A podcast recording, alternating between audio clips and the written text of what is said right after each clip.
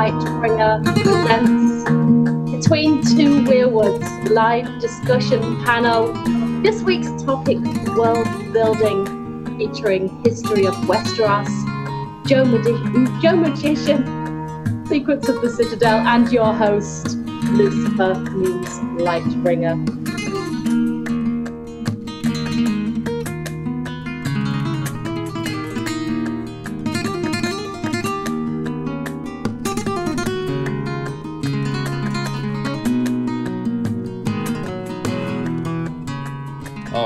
Thank you, Mr. John Walsh, for the good flamenco guitar, as always. And uh, I forewent the, uh, and thank you, Gemma, for reading our lovely introduction, of course.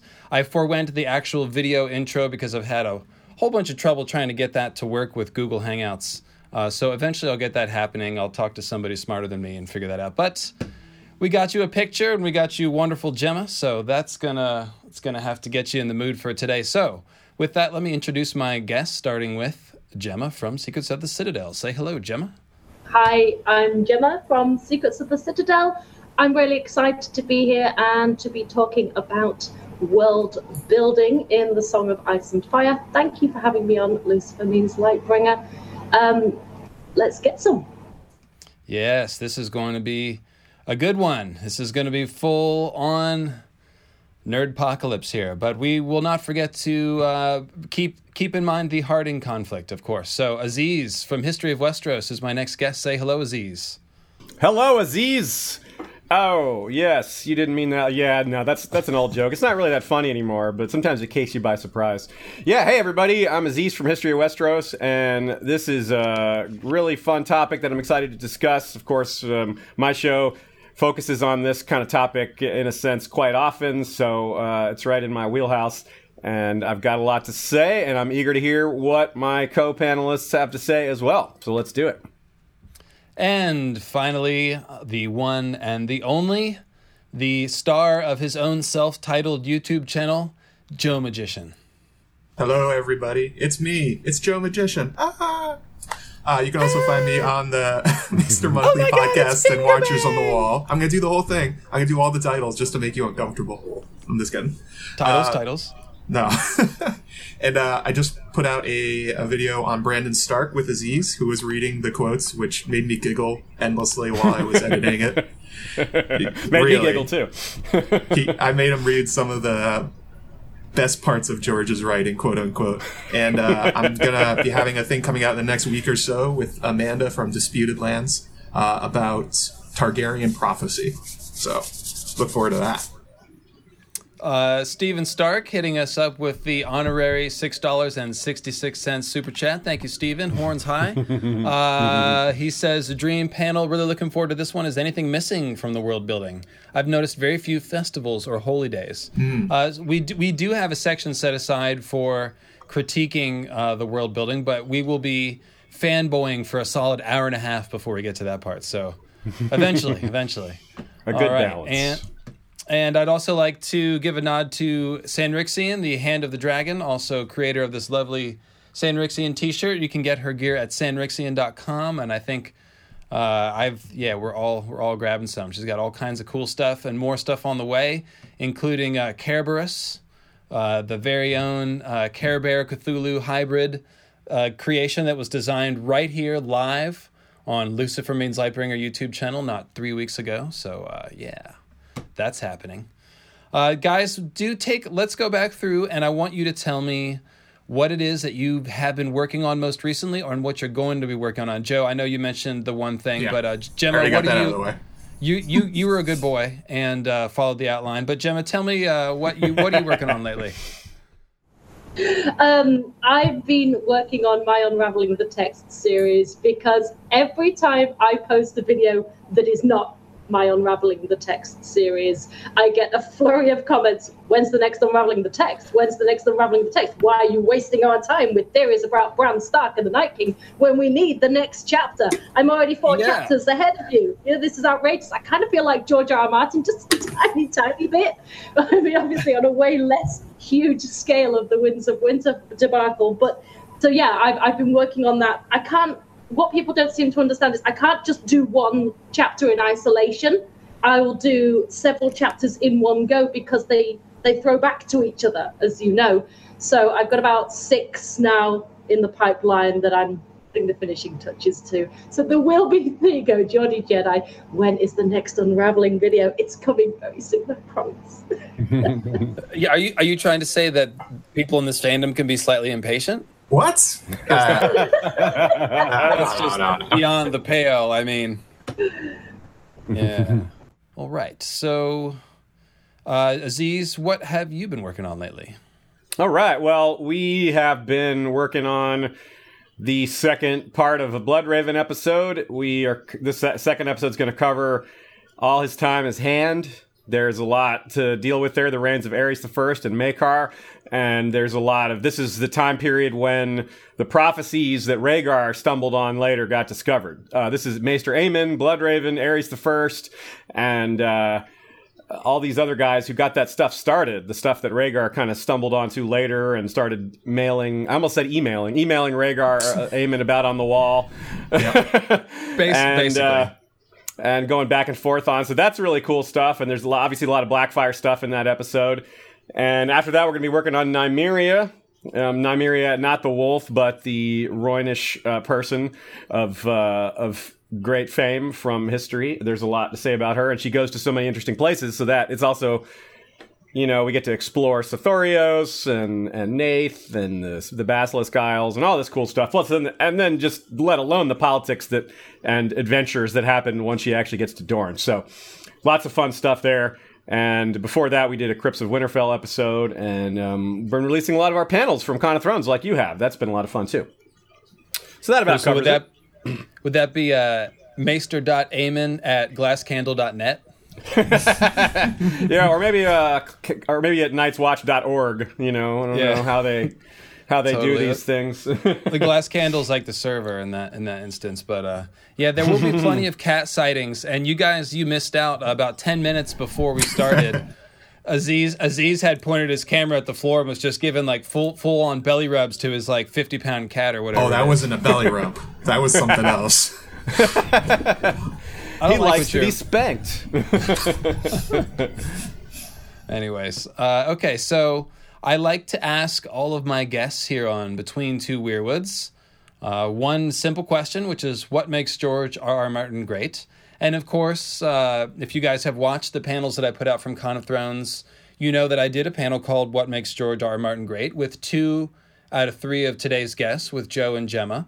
And uh, Aziz was actually supposed to be on that panel, but Aziz was a big star and was doing 12 other panels and was conflicted out of that one. So uh, originally, the idea was to sort of just take up that topic of what makes George great and do another panel with the same guests and this time invite Aziz uh, because there is so much different things to talk about. But as we uh, chatted this week, we sort of zeroed in on world building as one sort of really cool aspect of George's writing to vamp out on. So that's going to be the topic today is world building. So setting aside world building, uh, why don't each of you give me, starting with Gemma, uh, one other thing that you like about George's writing that makes his writing great that is uh, noteworthy? Wow, yeah, I, I I struggled to think of one thing, and I also struggled to find something that wasn't necessarily related to world building, and I couldn't. This is related somewhat to world building. For me, it's the foreshadowing. It's it's all about foreshadowing, because this world is just full of it. Every word, every statement, every bold statement from a character that inadvertently foretells their doom, the the dreams, the prophecies, the visions. Um, and, and again, this does tie in with world building, but we've got house sigils, we've got fools and jesters, and we've got songs. There's just so many different types of foreshadowing that goes on. Um, one particular example I really enjoy is things like the symbolism that goes on, like the weirwood trees in the respective gods' woods of all of the noble houses, all have a very distinctive and different look about them. The one at Harrenhal just looks utterly terrifying, and it's got three huge scratch marks that bleed red. Um, the one at Casterly Rock is struggling to grow. Um, the ones in there's three in the Reach, and they're huge and they're bursting with life. And and and that in itself is a, a more subtle version of foreshadowing for these noble houses. But then we've got the real full-on foreshadowing, the direwolves, the names of the direwolves, the fates of their direwolves.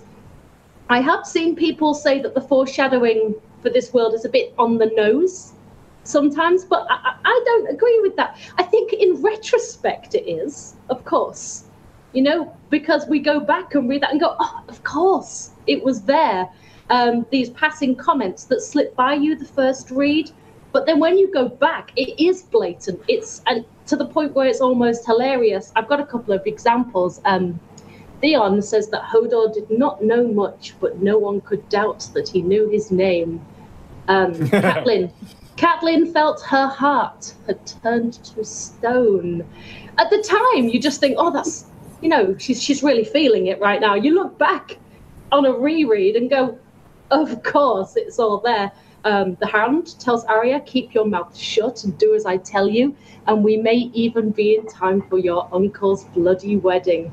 I, I just love this stuff. I love it because you don't catch it the first time, so that it's not on. It's only on the nose in hindsight, and and that's kind of the point of foreshadowing. And this comes back to what we were saying, doesn't it, LML? That this is why it takes so long for George R. R. Martin to write this stuff, because he's going to have to go back, isn't he, and slip all of this in once he's got the theme and the, the arc established, then he has to go back and, and slide in all this incidental foreshadowing that you might not spot at, at the time. I've got a couple that haven't come to fruition yet um, we might want to discuss where we think that's going in the chat. Um, my favourite is Jon to Arya, the "You'll be sowing all winter" quote. I love that one so much.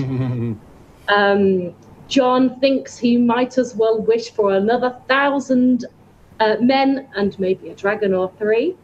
And then there's the dragon sign at the inn that washes away. It turns from black to red.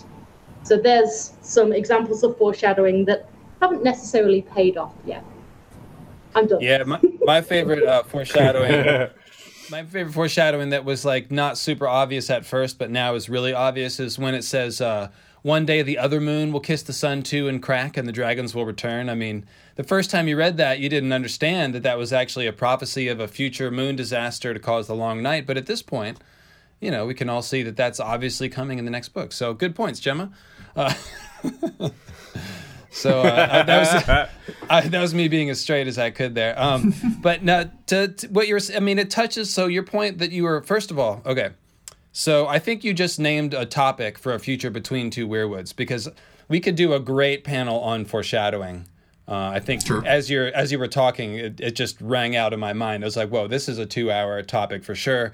We could talk about foreshadowings that have come to pass, like you just mentioned. We can talk about uh, future, you know, foreshadowings potentially, and get into predicting some of the winds of winter. I was thinking about doing a predicting winds of winter panel. Uh, but a foreshadowing panel might actually make more sense and would let us give some predictions. So uh, I will definitely have you on that panel. Uh, because that's that's that's we got to do that. Uh, in fact, maybe we'll just get this whole group together, and after I've uh, cycled through some other people that I need to get on the show, like uh, my friend Robert from In Deep Geek, and uh, you know some other folks. So, but yeah, that was great, and uh, the, what you said, the idea that he he the foreshadowing is obvious in retrospect, but when you first read it, it's not as obvious. This is something that we're gonna uh, touch on with world building because he uses that same principle where the world building is totally fantastical and amazing, but somehow slips by unnoticed the first time you read it because there's this really intense emotional drama happening at the same time, and he's sort of distracting you. He, or even there might be like five things going on at one time if you're talking about like the House of the Undying vision or something like that. So. Yeah, that's a that's a really important technique. Is Martin sort of holds your attention over here, and then over here he's like doing something different, uh, and you know sneaking the guys uh, through the back door or whatever. So, yeah, it's uh, that's uh, great stuff, and it does overlap with world building a little bit, but it's definitely its own topic. So, uh, Joe Magician, what makes George great besides uh, world building and foreshadowing? Besides world building, um, I'm not sure what the right word for this, but I guess it, it would describe it as the depth of, of the books. And it's I don't just mean um, the complexity of the plot itself. I just mean that how much you can you can get out of these books if you really want to, and it keeps giving back. It keeps paying off the effort you put in. I mean, looking at the people on our panel, we have somebody obsessed with symbolism, somebody that loves history, me that loves uh, tinfoil theories, and Gemma who sort does sort kind of all three of. And we all have are passionate, and we keep finding things to find in the story. I mean, there are people that only focus on things like the gender roles within it or focusing on like even just like small houses and making entire um, series out of it. it. It's unusual that the more you give to trying to understand and analyze these books and the and the world building, honestly, and even the, like the short stories in his world book, it keeps giving back. It keeps making it worth it. I I don't think I've ever read a series where that's true this is maybe the first one where that's happened. Inevitably, the author falls down, or they lose interest in certain parts of the story, or they really just want they really just want to tell one part of it. But George has made almost a complete world, much, and there's and there's it's all useful too. It's not like pipeweed like we see from Lord of the Rings, or from other authors. Just these these topics that kind of go nowhere he's he's sharing with us and it's all productive and it all helps you understand the story if you want to. I'm going to ignore that slight on pipeweed uh, obviously that was the worst entrance to a story i've ever seen. I was like what are you doing? Joe, joe let me just ask you joe how much weed do you smoke? Uh, not that much anymore. Last okay. time i did i got lost in the woods and i thought i was going to die I was at a bachelor party and I hadn't smoked in like a year or something like that, and we all got we all stood in a circle in the middle of the woods while it was raining, got what? got wicked baked, and decided to go find a totem pole, which is actually about thirty feet away, but it was dark so we couldn't see it. So we were walking around for a half hour in the dark, and I was just freaking out. I'm like, "Screw you guys! I'm going home." Did you see any really small houses when you were wandering around? you know, honestly, the the grass was pretty tall. Maybe there was a hobbit nearby. so that, Joe, is where, think, that is where I was going. Yes, I think I can explain to you as a as a cannabis medical cannabis expert uh, who lives in California. I can tell you that what probably happened is that you had a strain called Wolf Howl, mm-hmm. and Wolf Howl. Uh, it says right here that somewhere in the great stone maze of Winterfell, a wolf howled. The sound hung over the castle like a flag of mourning. Tyrion Lannister looked up from his books and shivered. Through the li- uh, though the library was snug and warm, something about the howling of a wolf took a man right out of his here and now and let, left him in a dark forest of the mind, running naked before the pack. So I was not naked. it's, a, it's, a, it's a met, I mean, you were kind of out of your you're kind of out of your head there. How do you know you weren't naked? You know, well, maybe maybe you know something happened yeah. while you were traipsing through the woods. You know, I feel like you're writing slash fiction right now, Aziz. This is like what you want to have happened. well, yeah, yeah, true. He's just making the point that stoned Joe Magician might not be the best witness as to what actually happened. no, the, the, main problem was the guy who was leading us had, had seen the map of the property earlier and knew where it was and was just messing with us. Like we were walking around the thing, but none of us knew where we were. Uh, okay, so uh, sorry, I just told that whole story.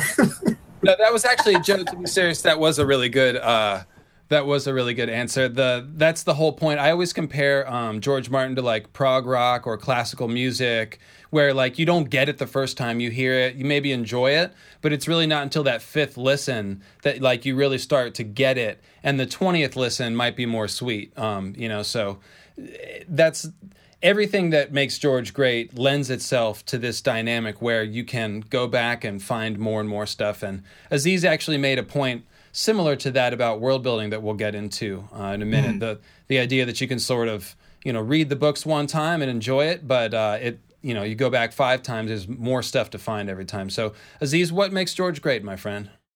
All right. Um, well, I just want to also add on to something Gemma said, and I appreciate that she said it's really hard to find something that doesn't relate to world building? Because to me when she started talking about foreshadowing that's uh, she's right uh, very right. To me also though george uses history as foreshadowing quite a lot and to me that's part of the world building. So I, i'm not saying she's wrong obviously. I just want to show just how much world building bleeds into everything. Like i totally get where you're coming from. It's like it's really hard to pick something that doesn't involve the world building. Um, for me uh, something i think that makes george r. R. martin great is just the way he approached the the the world. And then that sounds like world building, but I mean the reader's experience in the world. I don't mean the world itself, which is that unlike most fantasy stories, we don't ever have a narrator. We never have a narrator who knows everything. Like in Lord of the Rings and all these other things that you get the top down view from someone who knows everything. Um, but George tries to, even with the world book, even with the world of ice and fire, that's a maester who wrote that. That's not, you know, a narrator who knows everything. So I think the, that he's the consistency of the setting, uh, the way he approaches the material in terms of how the reader interacts with it, I think is really neat. Um, he tries to, I think that's part of what makes it a little more immersive. It gives it that extra notch above maybe other styles. It isn't necessarily better, but I think it does get you for some of us, it gets you deeper involved, and you can kind of maybe it's a little easier to imagine yourself there or to put yourself in the middle of it all um, to get immersed. So I think that's a, a, really good, a really good thing. And it's not George isn't the first one to do it by any means, but it's it, he does it really well and and makes great use of that of that technique. Yeah, that was one of the topics that uh, I tried to touch on in like the last five minutes of our con panel on the way out the door. I was like, "Oh yeah, by the way, he does a, a unreliable narrator, limited third person, and it's really cool." yeah, that's literally what you did. that is basically what happened, but it's true. I I uh, was disappointed that we ran out of time so quickly because to me that's like just so crucial to what George does. And when I read other books and they have that little did he know it was the last time he would ever see his sister. Like those things just completely ruin it for me and make it super heavy handed. And it kind of goes with George's whole thing. You know, he's he really believes in the show don't tell. And he just takes it to the ninth degree, giving you these unreliable narrators and giving you their own inner monologue as the narrator, which may be completely wrong. I mean, the best, if you don't get it by the time you read the Victarion chapter, uh, then I don't know what to say. I mean, it was mm. obvious when you read Theon 1 to me. Like when you read Theon 1, that's when you come face to face with the unreliable narrator and you're like, oh, okay, I see what he's doing here. So or Good when answer. everyone looks at the comet, right? Everyone looks yeah. at the comet and sees something different, right? They all right. like, oh, that's my comet. They're like, oh no, that comet is the color of the Lannisters. No, that comet's the color of blood. Everyone had it. It's so cool because it's one. It's like the only thing in the series that everyone got to have an opinion on because they all saw it at the same moment. Which is, without the internet, you can't really have things like that that everyone can look at at the same time, no matter where they are. You know, Westeros Twitter would be wild. Oh. Hashtag red comet. Hashtag red. Comet. Are you guys seeing this thing? Look outside right now. oh boy. um, so uh, Sanrixian uh, hit us with a little super chat. Say great job so far. Go get him. Thanks, Sanri. And uh, Painkiller Jane, a frequent uh, contributor to Mythical Astronomy. Uh, pipes in with her answer about what makes George great, and I wanted to read it. She said, Critiquing the modern world is her absolute favorite. And that also strikes me as an interesting topic for a panel discussion, all the ways that George is critiquing the modern world. So, nice answer there. What do you guys think about that? Oh, I did a whole video on climate change and I got absolutely slaughtered in my comments section for that one. But I stand by it. I absolutely stand by it 100%. This is analogous. Wow, I feel bad. I feel bad for anybody who doesn't get that. I mean, that's like really basic, yeah, obvious. Yeah, I know, right? Endless winter. I mean, nobody's ever heard of nuclear winter. It's it's even without climate change, it's it's a topic. it's an easy yeah. one. Yep. I thought it was. And, he, and I like how he's.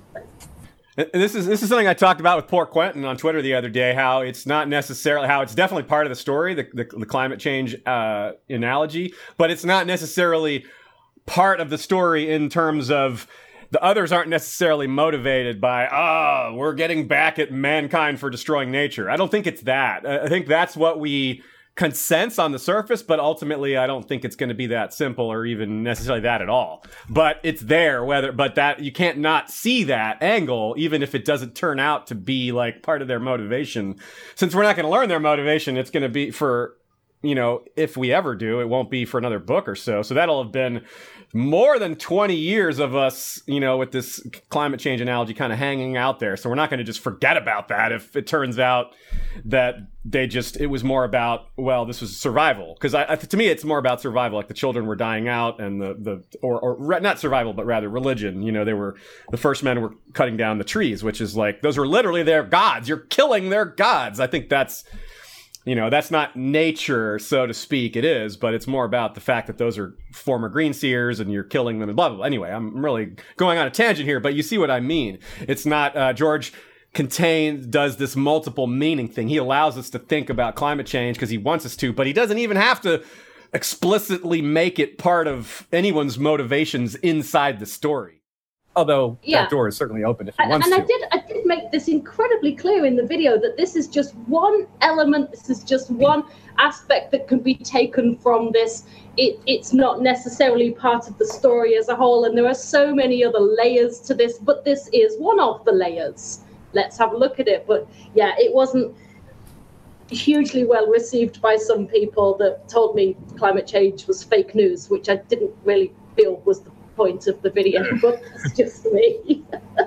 yeah, well, anytime you touch on any topic that's quasi political, then you'll get the the the loud minority to you know speak up on on either side or whatever. But nevertheless, uh, that's not going to stop us content creators because we're going to say what we think, and that's how it is. So, good job, and uh, yeah, so nice nice one, Painkiller Jane. And of course, yeah, he criticizes the modern world and all kinds of things. And there's a lot of human sins that transcend time as well. Uh, and George loves uh, talking about power. And power is one of those things that translates into any time. Like, for example, uh, the way that mankind uses technology. You could look at technology as the fire of the gods, you know, or just even just chemistry, like the ability to mess with genetics and create nuclear bombs and stuff. This is something that we just stumbled upon fairly rapidly in terms of human existence. And now there's this question of what will we do with it? Will we blow ourselves up or will we heal ourselves or a little bit of both? And how's that work? And it's up to us to handle, quote unquote, the fire of the gods in a responsible way. Uh, and so that metaphor works you know, it works on a lot of levels. And of course, power and abuse of power is one of George's main topics. So, yeah. Anyway, it's explicit with Valyria, and um, they're they're they're talking their flesh pits where they would create new animals for funsies, and how they used the amazing power of the dragons and whatever they did to the fourteen flames and to basically enslave most of Essos. Probably a bad example of how to use uh, nature. So uh, yeah, we'll go for uh, world's most controversial live stream ever sometime, and we'll do critiquing the modern world. That'd be fun. Uh, so, all right. Uh, so that with uh, with those uh, formalities and introductions uh, taken care of, we will now plunge into the main topic. Um, somebody actually had a good suggestion to go ahead and start with a definition of world building. So, Gemma, you want to take a stab at that? Oh, how I can't really put that in a single. It's a huge concept, isn't it? I mean, we could talk geographically, you know, like the maps, and we we have entire books of maps. But it's it's it's far more than just the geography, the actual world. It's it's what goes into the world, what makes the world, what makes the people, their cultures, um, their lifestyles, their day to day everyday business, the way they look at the world, the way they view each other and themselves, and and all of the small nuances that have contributed to that. Um, and and I mean, I don't, I'm not going to launch into examples yet because I know we have so many from the Song of Ice and Fire. But yeah, it, it's basically it's it's everything that contributes to that realism. This is a fantasy but and we keep calling it real fantasy, realistic fantasy, don't we? And and that in itself is a complete oxymoron. How can we say that something with dragons and demon vagina babies is realistic, but yet somehow somehow it is? Um, and it's the world building that does that. It's the world building. It's it's everything, absolutely everything, from the huge um, microcosm, macrocosm to, to the mini, small minute details. Yeah, basically, it's the environment. If you've got the characters as the players, the world building is the stage. It's everything about the stage. It's how is this world going to be different from Earth? Like, that's usually how people start off with the assumption that it's an Earth like place, except for we have ice demons and magic comets and magic volcanoes and what have you, what have you. George's fantasy is frequently called low fantasy versus high fantasy, with high fantasy being wizards yeah. flying around and throwing fireballs and uh, you know more developed magical powers low magic being sort of like as if the real world is just turning a little strange uh, i guess is the way I, I describe george martin so the world building is the environment and it is a huge topic like gemma was saying because it is it's everything it's the land it's the places it's the culture it's the swear words and the idioms they use it's the way that magic works and all that so that's why this is such a huge topic and is worthy of a whole panel. Uh, and so, world building. Um, here's how I'd like to start appro- approach this: is with two different George Martin quotes. All right, and the first one is the very famous quote from William Faulkner, famous author. And it says, The only thing worth writing about is the human heart in conflict with itself. And George bangs on about this all the friggin' time. He talks about it constantly. Whenever it's uh, a matter of giving advice to authors and stuff, he's always about heart in conflict, heart in conflict. And what he means is like, it's all about the characters. If you want to engage your readers, you've got to figure out what makes the characters tick, what makes them motivated or conflicted or torn up, or make what makes them love or hate, and that's where the story is. Uh, but then on the other hand, we have this idea of world building, which is kind of the opposite, or at least it's it's the other part of the book. And so here's what George Martin says about world building and fantasy in general as a genre. He says, "The best fantasy is written in the language of dreams. It is alive as dreams are alive, more real than real, for a moment at least, that long magic moment before we wake." Fantasy is silver and scarlet, indigo and azure, obsidian veined with gold and lapis lazuli. Reality is plywood and plastic, done up in mud brown and olive drab. Fantasy tastes of habaneros and honey, cinnamon and cloves, rare red meat and wines as sweet as summer.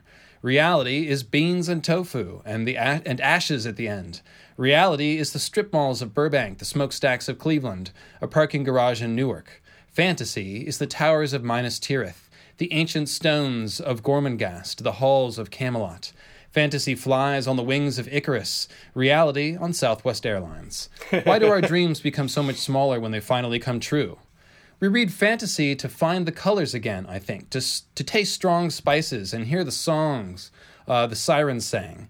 There is something old and true in fantasy that speaks to something deep within us, to the child who dreamt that one day he would hunt the forests of the night and feast beneath the hollow hills and find a love to last forever somewhere south of Oz and north of Shangri La.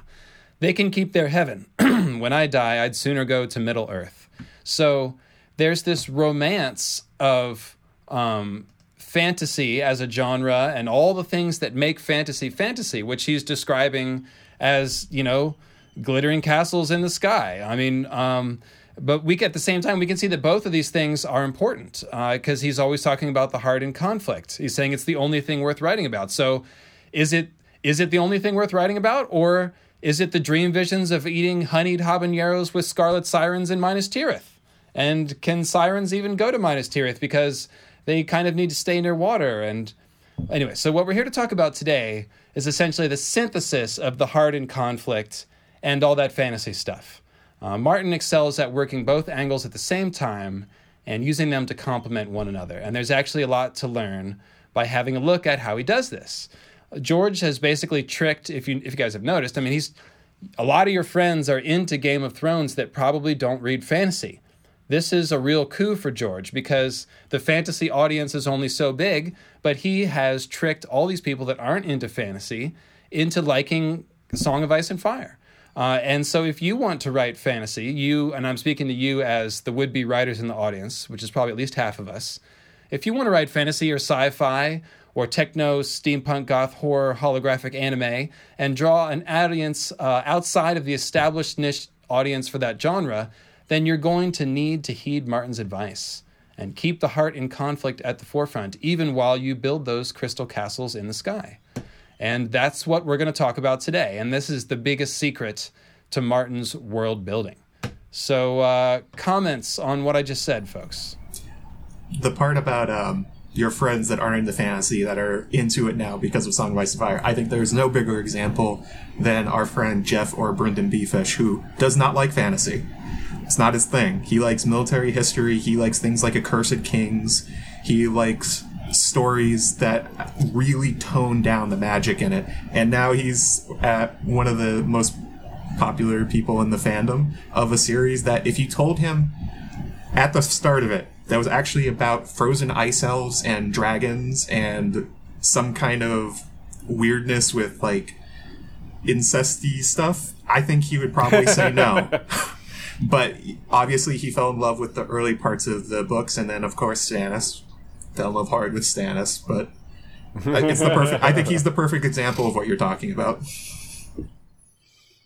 Yeah, and uh, I think that's a good. That, I think that's uh, very true for a lot of us. We probably all have friends that that weren't really into fantasy that got into uh, this this series because of that. Personally, I was I, I was into fantasy as a kid and had fallen out of it and was more my jam around the time I discovered A Song of Ice and Fire was other than uh, a little bit of being into, say, uh, um, Wheel of Time, which my friend had got me to start reading before I had quit fantasy, but it was still going, so I'd pick up that every once in a while.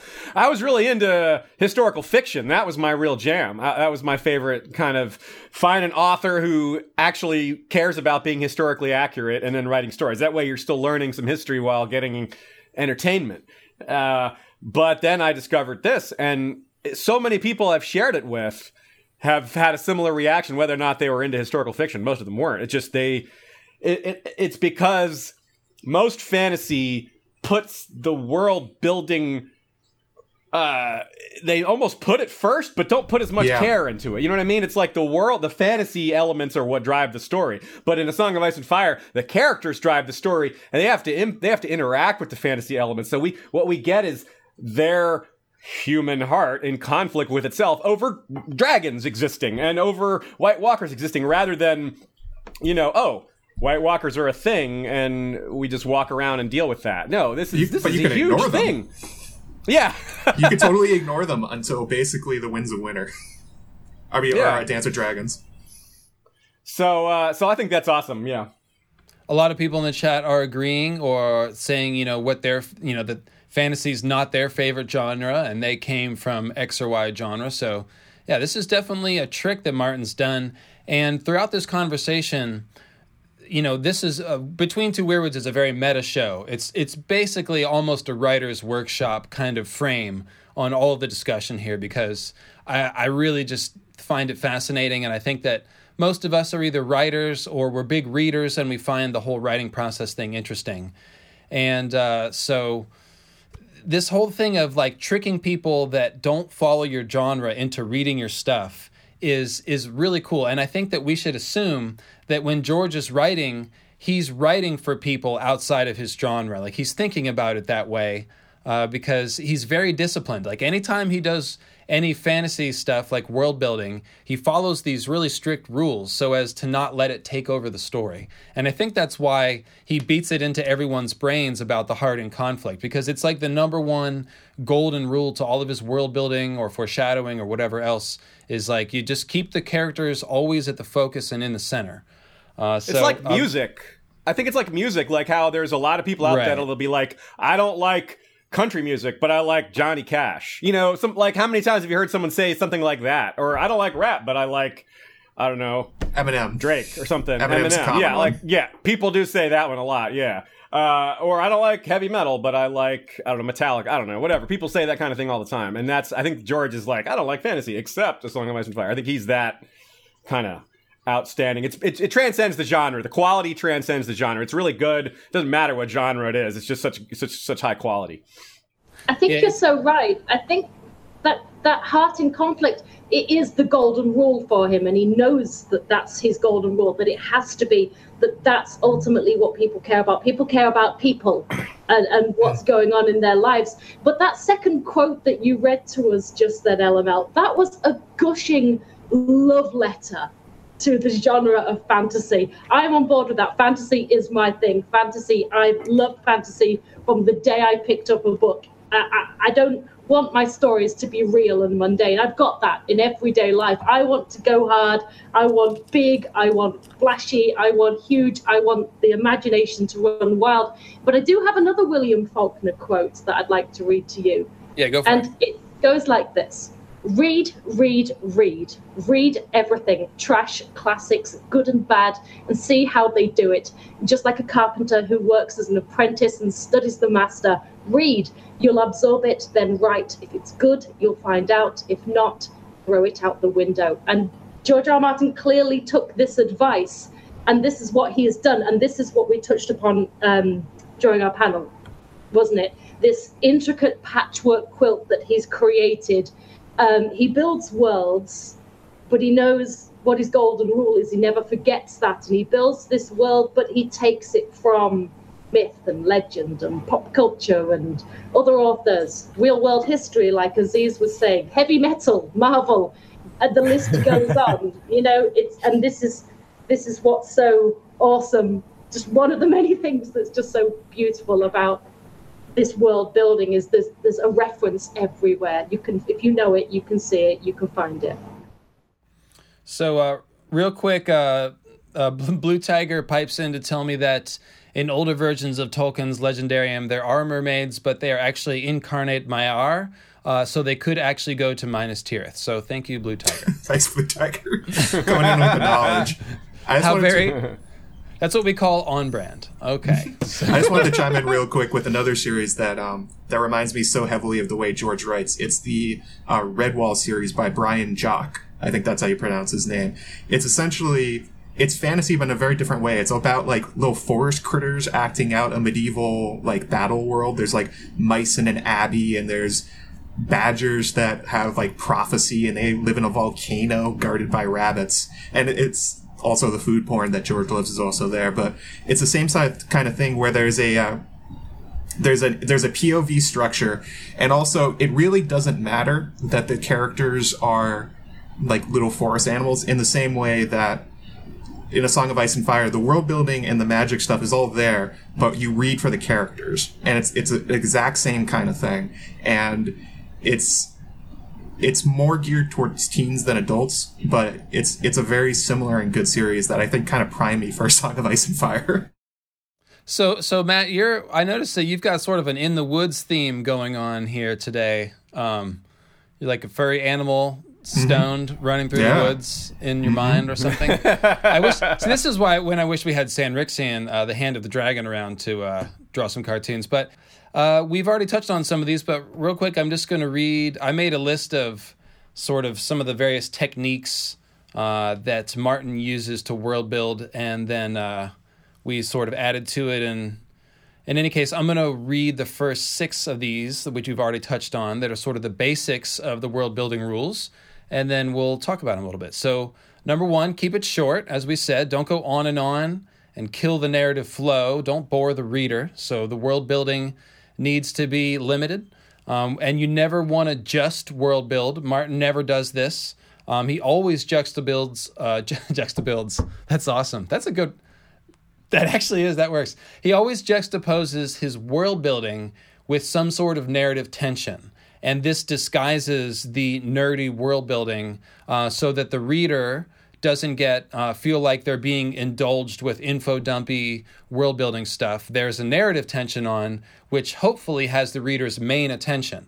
And then, like I said, the world building is sort of slipping by in the background. Um, and ideally, the world building will complement the narrative in creative ways. And more specifically, we want the world building to fit the POV of the character whose chapter we're reading.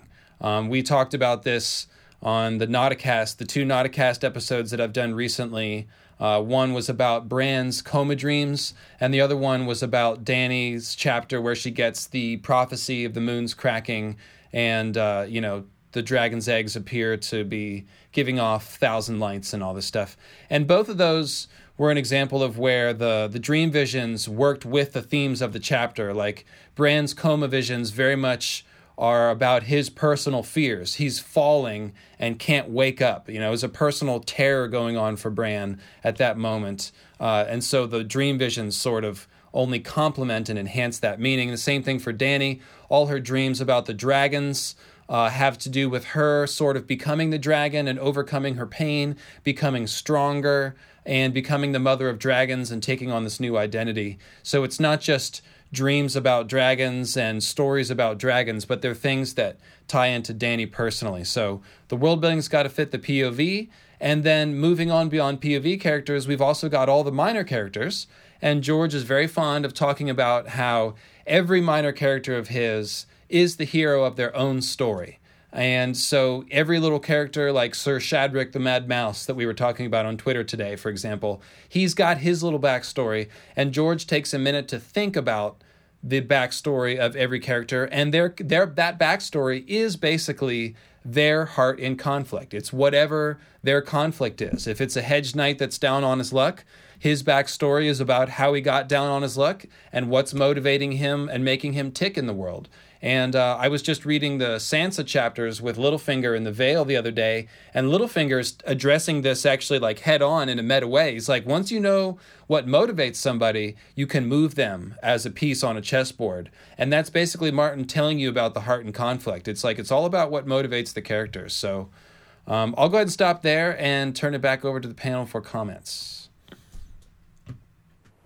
build upon these points. Gemma, you told me that I had to uh, specifically give you license to talk, or you would be quiet. So, go ahead and pipe up, Gemma. On, expand on any of those. One, yeah, no, I, I, am aware that being in the UK, sometimes there's a slight delay. So if I jump in there, I, I, chances are I'm speaking over somebody, and I don't want to do that.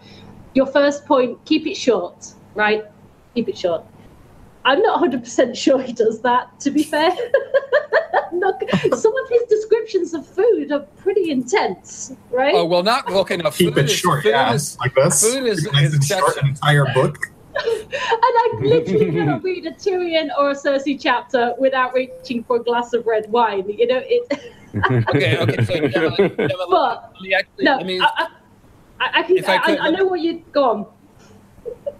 I just want to clarify what I mean by that. Like, for example, the uh, the entire story about the second moon wandering too close to the sun is two paragraphs, and it comes in the middle of a chapter where they're talking about Dany and uh, sort of enduring Drogo's love making slash rape, and Dany riding on her horse and all her pains and travails. And right in the middle of that, two paragraphs only, we get the moon dragon myth, and then like the Azor Ahai story is three paragraphs that Salladhor San tells to Davos. So that's what I mean by like the actual pure info dumpy parts are actually very short. Uh, yeah, excepting you, the world of ice and fire. But go on. You've literally taken the words out of my mouth. This is an issue oh. of flow, isn't it? This is the way that he jumps around inside the characters' minds. Um, so, for example, in the course of a chapter, you could be, say, following Tyrion on horseback. He's riding back to the Red Keep through the streets of Landing, uh, the streets of King's Landing, and that's that's where he's physically at during that chapter. But throughout the course of the chapter, we're in his mind. He'll be thinking about what's happening in that moment. Then he'll reflect on what happened earlier that day, then that week, then that month, then what he plans to do in the future, and then childhood memories might pop up, and then something he read in a book about an ancient Targaryen king from 200 years ago might remind him of something that his father once told him and and we're just jumping around and the minds of these characters they just flip flop and this is how realistic internal flow works. Now if we wanted a full picture of tyrion's childhood we're not going to get that in one go are we? We're not going to get this big splurge of exposition telling us this is tyrion and when he was born and blah blah blah. We're going to have to get these snippets across multiple chapters multiple books not even necessarily from his own point of view but we're going to piece all that together but yeah, essentially that's I'm, I'm on exactly the same page of you. It's flow. It's about those small moments that jump around and just just a sentence here, a, a paragraph there, and then we start piecing it all together. It's a jigsaw for us, isn't it? Yeah, totally. and even when uh, he does go into a longer, let's say, a story about an ancient legend or something, there's always some character at the middle of it and immediately we're given some sort of drama. Like, let's look at the Azor Ahai myth. We're told that Azor Ahai was he was very sorrowful. Heavy was his heart, and great was his sorrow, for he knew what he must do. And then he stabs his wife. So there's a lot of emotional tension going on there, uh, and ostensibly uh, uh, some sort of hearting conflict. Uh, and so a lot of the legends they focus on a character, and that allows him to then go into more depth with the legend. But yeah, so the the point is, it's it's it's kept tightly in rein. It's not just like like I said, an info dump kind of a thing. Um, uh, unless he talks about squishers. When he starts Dick Crabb, Uh, but uh, Well, it, it's funny because when he has ex when he has exposition, which is rare, it stands out because it's rare. One of the more controversial scenes in all the books is the final scene we have, not counting TWOW chapters, which is Varys explaining to Kevan who's dying. People are like, why would Kevan tell a dying man anything? Tell him the, a lie to him. I'm like, why would he tell him anything? People use the, you know, in other words, people say, people sometimes say that Kevan is, or Varys is telling the truth to Kevan because why would you lie to a dying man? But my question is, why would you tell a dying man anything? The truth or a lie? It's all just kind of a little odd. Um, so it really does stand out when he does that, and that makes that that passage get discussed. Also, it's just a really big, important moment, and it's the last thing in the last book. But it, it's a it's the same kind of thing with uh, the way you create tension by setting patterns. Um, this isn't really a world building thing; it's a writing thing. For example, in the series uh, Stormlight Archive, which I won't give any spoilers for, uh, but compared to A Song of Ice and Fire, there's there's two things that they have very distinctly opposite, and neither necessarily is bad. I prefer the Song of Ice and Fire version of this, although I really like Stormlight Archive.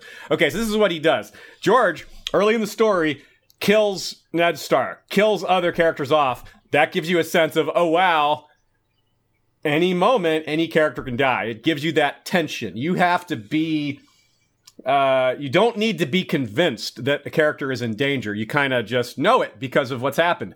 Whereas in a Stormlight Archive, he kind of does the opposite. He has several characters die and then come back. A lot of characters die and come back. So what what ends up happening is you go, now you have to convince me this character isn't coming back. It's not that they, like they're dead, but you're still not convinced. They're like because the rules of his setting are that dead is death isn't permanent. Right? So you know like okay, to be fair, in Martin's world death isn't permanent, but people who die and come back, they have consequences. They their memories are messed up, their bodies are unhealed, their blood doesn't work properly, their bodily functions don't work properly. So it's not like the TV show where Jon just comes back and is like, "Yeah, I was dead. It sucked, but hey, now I'm fine." You know, uh, so also got a cool haircut. yeah, Oh, Yeah, thanks, that's all he lost Melisandre. I'll some- see you guys later. he just lost some. He didn't lose any blood or anything. He just lost some curls. That's really all. Beautiful curls. Lost a few- beautiful, lost a few beautiful inches. curls. so in, def- in defense of Sanderson, only because um, I I uh, I do, he's got a, a podcast called Writing Excuses, which is a writing podcast that I'm a big fan of. Um, even though I don't love Sanderson's writing, uh, there's certain things, choices that he makes that I aren't I'm not as much into or whatever. But I do read his books. I do like them, and um, I think I almost like his writing podcast more. But what I was going to say is when you when you break a rule. So Aziz, you made a good point. So as, he's done so many death fake outs that death isn't believable or whatever. But it could be that when you choose to break a rule like that, that he's actually going to play on that. So that when somebody is finally dead, you expect them to come back and then they don't. And then that's a shock. And he's a very yeah. next level kind of writer. So it's possible that he's planning on doing something like that because when you break a rule, uh, like that, sometimes it's a conscious choice because you're you're then going to set a new expectation and then defy that sort of. So Yeah, I, I don't think know. that's very fair. Yeah. Yeah. That is very fair. And to be fair, George is backed a little bit off of killing of main characters. He's mostly done it to second and third level characters, but I think that's going to change in TWOW. I think the way he's described how brutal it's going to be, that's, uh, you know, he's going to show us what's up. Oh yeah, yeah. I'm excited about that. It's going to be grim. Um, so uh, there's two other points that sort of relate to the ones I just made, which is um, so if we're keeping the world building limited and we're always distracting you while we're doing the world building, when you actually do do world building, you want to make it count. Uh, and you want to essentially spend your dragons wisely. You want to be like Jon Snow. And this is Stannis speaking. He said, You spend your words as if every one were a golden dragon. I wonder, how much gold do you have laid by? So essentially, this is a little bit of a meta wink by George, I think. So use your words wisely. When you go ahead and do the world building, use keywords and phrases that explode in people's minds and get their imagination starting, and then sort of quickly move on without belaboring the description so that it leaves you wanting more. Like, for example, um, we were talking earlier about how George is tricking people who aren't fantasy readers into reading fantasy. Well, a lot of us are fantasy readers, okay? Like Gemma was saying, like me and Gemma are in the same boat there. We love fantasy. And what George is doing by keeping the fantasy limited, by only letting you catch these little glimpses of somebody from like around the corner as they disappear, is it leaves you wanting more. You're like, wait, wait, squishers, what? What? Tell me about the squishers. You know, tell me about the, what the doom. All the volcanoes exploded at once. Well, why? How? And then, but he moves on, and so it forces you to keep reading and wondering. And as soon as you reveal all the mystery, like the kind of the fun is gone, and George knows that, and that's why he chose not to go to Asshai, for example. Probably he realized Asshai is more effective if we only see it in visions and flashbacks that don't really reveal the full uh, deal. And then uh, this is actually Joe Magician's point. He talked about the slow burn. Uh, so, Joe, go ahead and make that point if you would. this has to do a lot with how he's tricked people into basically liking fantasy that normally don't. Um, the actual mechanics of his world and all the things that line up behind it, like you were talking about with like the squishers or like how the 14 flames exploded. Um, if you start off with that, if you if you put that right in the forefront, Sanderson is uh, famous for this. That his um, his world building is explicit and in your face all the time. So if you really don't like that stuff, you're probably not going to give the series a chance. It'll, it'll turn you off. You're like, well, I don't really care about the fact that there are like mist swords coming out of the air or this guy that is like jumping around this room in a bizarre way. But if you only have like one chapter, like we talked about with our live stream on the um, on the prologue, and you show you show the others once, and then they just disappear entirely, it allows the reader, like you guys were like you were saying, being like, "Hey, what what happened with that ice elf guy thing? What what's going on there?" And it's like goes right into basically like almost like a Curse of Kings for the next like two books.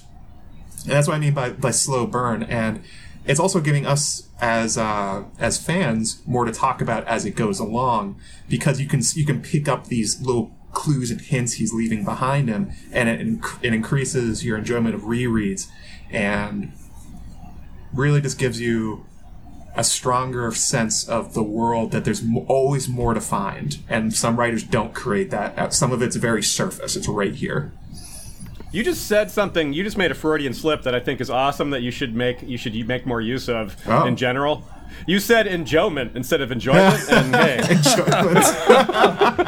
T-shirt. It's gonna be a T-shirt. that's right. Yes. Yes. Enjoy my latest video, guys. Uh, I was about to say San, San Rixian's on it already, I'm sure. Rixian, please start Yeah. making that T-shirt. it's it's probably already made. She probably heard the com- before I even commented. She already like had it half done. Well, what's great is Um, that the cartoon that Sanri drew of Joe is this like blissfully happy little like overly young, youthful kind of looking character. So it's very much an enjoyment picture already. It's, it's ready to go. Just hit print.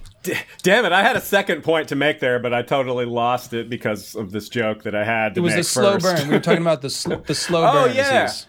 Yeah, the slow burn is so true. There's um it's it's kind of fits in with what you were saying before how this is a character. This is about the characters even though it's in a fantasy story. And he does that by like first chapter. Ooh, fantasy fantasy. Fa- whoop, nope. Nope. No fantasy.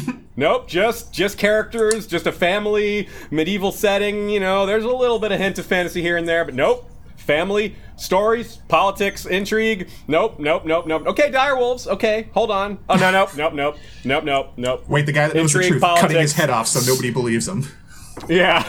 And he, So- so, he and he waits just long enough for you to forget about that, and then you have the scene with Jon finding Jafer flowers and Othor, and they've got blue eyes, and you just might remember, like, wait a minute, didn't those others have blue eyes in the prologue, or you might not, and then they come to life, And the same thing with the dragon's myth. Like he foreshadows the dragon eggs hatching early on in a Game of Thrones, then has a bunch of crazy stuff happen. Drogo dies and all this, and then the actual actual hatching of the dragons happens. You've probably forgotten about those dragon dreams by then because so much crazy shit's gone down. So it's it's like homeopathic fantasy, you know, just like 0.1 percent of the of the mixture, but you know that one percent's in there. You know it's there, even though it's a small percentage. But of course, it does grow. Obviously, by book five, there's a lot more fantasy elements, but it's still centered around the characters, even as the fantasy elements grow. It's just because he's, it's like Joe said, it's a slow burn through five after five books.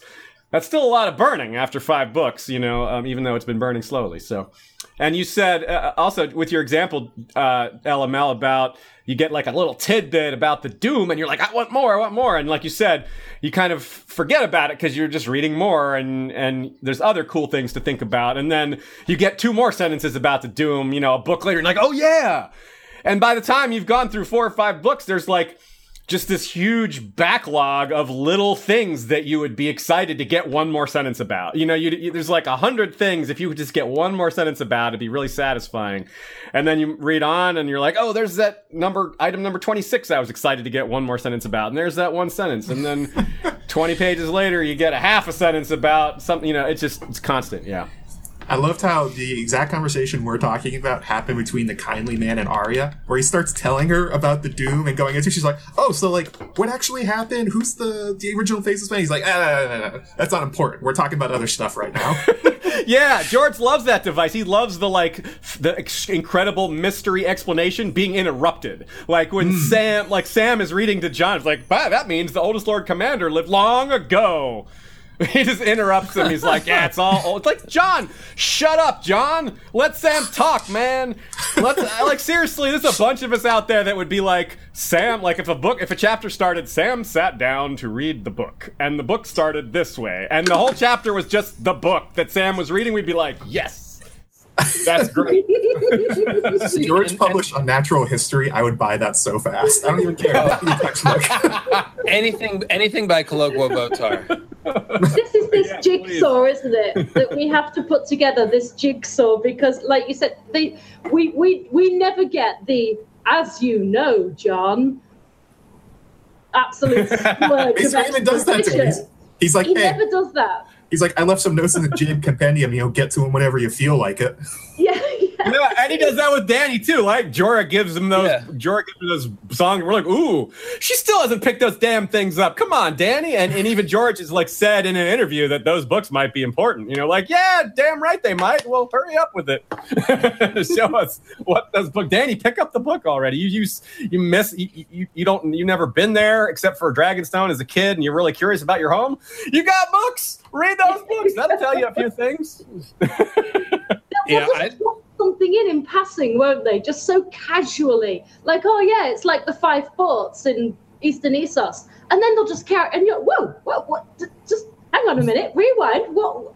But it's gone because why would they explain that when the assumption is is that we all live in this world you know what the five ports are but us as readers are absolutely ripping our hairs out but it, and it's and it's the pacing it's it's that teasing and that pulling back and that but we do have the odd chapter that's exposition heavy, but it does know when to leave that out. I feel that those slower chapters, they're like an investment in narrative tension. That's because true. you know they're going somewhere, you know? I think one way he really, um, going back to the keep it short part and like how efficient he is with this, um, he almost never has the POV be the person that's the expert in the thing. Like, yeah. Or if they do, they almost never think about it. So when you're hearing about it, you and the character are learning about it at the same time. So you're not just getting like pages and pages and pages of exposition of somebody that knows everything. It's somebody just saying, making an offhand comment or uh, somebody asking Tyrion about dragons. So just for like a few paragraphs, he goes off on about it, but then it's over with. Yeah, yeah. Exactly. That's what Meg and Melisandre's chapter is such a huge surprise for that reason because we are Yeah. all like George for long. He said he's like, oh, you're not going to get POVs from characters who know too much. You're not going to get in Littlefinger's head. You're not going to get in Varys's head. You're not going to get in even Stannis's head. So I think most of us assumed that Melisandre was in that category. So when she had a chapter, and apparently she's got at least one chapter in the Winds of Winter, we were all like, woo! And that's a great thing that he did, right? He he set us up for that. We were not expecting a chapter from her, and so that made it an awesome surprise when we actually did. Uh, so she, she uh, knows about as much as Jon Snow. Yeah, it turns out she doesn't actually know that much. She has basically ex- explained glamours, kind of. Yeah, pretty. So real quick, I just want to say uh, thanks for the super super chat, Steven Stark, and we'll catch you later. He's got to run. And uh, Misty three hundred six says, "Fire and Blood will give us a ton of hints of what to expect in TWOW and A Dream of Spring." Am I right?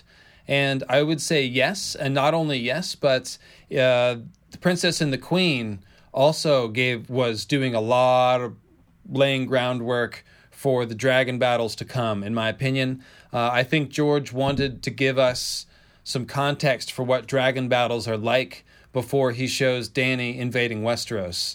Uh, because if you look at the dragon battles in The Princess and the Queen, they all go bad. Every one. Uh, there's never any winners. It's most of the dragons and riders die horribly, and it's generally a mistake to take them into battle. So I think he really wanted to cut against this idea that, like, well, if you have dragons, you just ride out and you win and it's easy. Field of Fire, that's all there is to it. Uh, like, the Field of Fire was effective, but, um, you know, as soon as there's a dragon on each side, it becomes a mess. And so I believe there's a lot of groundwork laid in The Princess and the Queen, and I'd expect more of that to come in Fire and Blood. Would you guys agree? Yeah, one hundred percent, absolutely. Also, in the uh, the his Yeah. short story, "The Ice Dragon," the the dragon battle in that is exactly the same. Everybody, everybody's the worse off for having done it. Yeah, it's it's quite traumatic that one, isn't it? Really, the way she just runs off and leaves. Oh, spoilers in case nobody's read it, but yeah, it's it's, it's traumatic. It's beautiful and poetic, but it's really sad. Hmm. Nobody wins, like you said. Nobody wins. Yeah, so so he's he's definitely doing, and obviously the the World of Ice and Fire is full of that stuff. There's a ton of stuff in there that he wanted to give us before the next book. I mean, the whole series of episodes that Aziz and I did on the Great Empire of the Dawn and the Danes and Asshai, uh, the whole idea that ancient dragon lords before Valyrians existed in Asshai, whether they're the Great Empire or not, and then that the, the fact that they came to Westeros. This is a really important thing that we need to key in on before the next two books, and that's why he gave it to us. I think it's perhaps the most important piece of information in the world of Ice and Fire is the Fuse Stone Fortress on Battle Isle and all the information that goes with that, because it's the whole point. Like like we harped on a bunch of times, the Azor Ahai fable and all the Lightbringer stuff is from Asshai. And why does it matter if the story is about Westeros and the Starks? And the answer is that the dragons have tangled with Westeros and the Starks before. And that is what the Long Night Mystery is all about. And so, yeah, he uses these supplementary books, and the same with Dunk and Egg, uh, with Bloodraven information. We're going to talk about Bloodraven and the world building that they do, uh, that he does with Bloodraven and the Blackfires. So that's another example. Uh, anyways, okay, so let's move on. Uh, some other techniques that George Martin uses that we're going to talk about.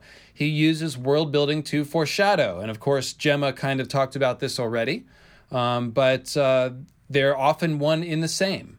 Uh, when he's giving you old myths about, for example, the second moon wandering too close to the sun and cracking to pour forth dragons, that's important because at the end of that book, Dany, the moon of Drogo's life, is going to hatch dragons.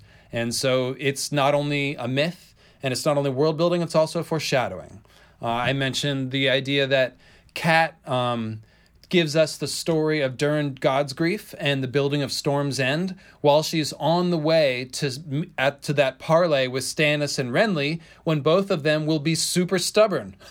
And the whole thing about Durin's God's grief is that he's really fucking stubborn.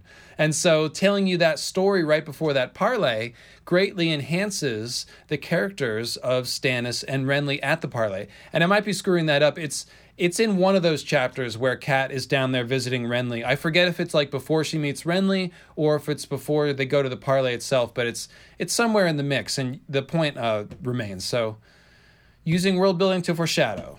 Um, and then, so moving on, uh, in that first quote, uh, George Martin was talking about fantasy. and the first line, he was talking about the language of dream. And the language of dream is really important. Uh, we talked about this in the Nauticast episode where we went over Bran's coma dream vision. And all of everything that's happening is these short, clipped sentences. You don't get long descriptions. Uh, it's very confusing.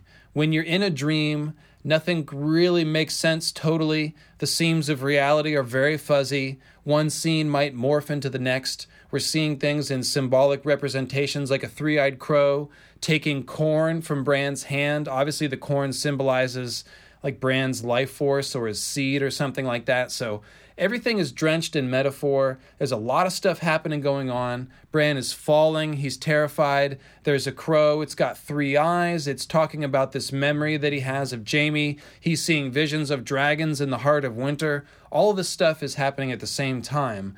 And the reason why it works is because he uses the language of dream. The language of dream essentially allows you to maintain the mystery of something like Asshai or the three-eyed crow.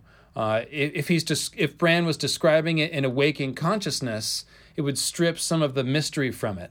Uh, but because it's coming at you in these almost incomprehensible visions and fragments, uh, it he's allowed to do world building in a way that isn't heavy-handed and obtuse. So that's the language of dream. And then a lot of times the world building actually comes in dreams and visions itself. Um, but even when it doesn't, he still uses that sort of dream language. So, um, comments. Another another way that pattern holds up, if we can call it a pattern, it's more of a technique, but I'm calling it a pattern here because, uh, like I've done with several other areas of his work, um, you notice when he does something differently. When he breaks that pattern, it stands out. So that's why I'm calling it a pattern. For example, so very often he the way he includes world building in his chapters is just in a way that you would find to make sense. Like if someone's like say Davos is at White Harbor, and so you he gets thrown in the uh, in the Wolf's Den. So we get the history of the Wolf's Den. That makes sense, right? That's uh, it all fits very nicely. But there's occasionally uh, that that pattern is broken. For example, when Tyrion is heading north with Benjen and Jon to go see the wall for the first time, he thinks about Targaryen history. He thinks about the Field of Fire and the dragon skulls underneath castle or underneath the Red Keep, which is not related to where they're at at all. They're walking around the countryside in the north and he's thinking about dragons. So that's so that is really interesting when he kind of breaks from that pattern. Of course, this is one of the earliest chapters, so it's not necessarily the pattern isn't necessarily established. This is kind of something you notice on a reread, really. Um, but it's st- it's really cool, and you and you wonder, well, why is he doing that? And well, in retrospect, it has a lot to do with the fact that he's talking to Jon Snow. Yep. so I was about to say. he's talking to Jon about, you know, there's like little heritage stuff mixed in there, ice and fire stuff. So you've got the surroundings of ice, so he's got to mix in the dragon stuff. And some of that might actually relate to Tyrion too, but obviously mostly it's about Jon, if not entirely about Jon. So that's just really neat the way he he mixes the history in in a way that is kind of puzzling. But then you're like, oh, it's not puzzling at all. It's just like right down the middle.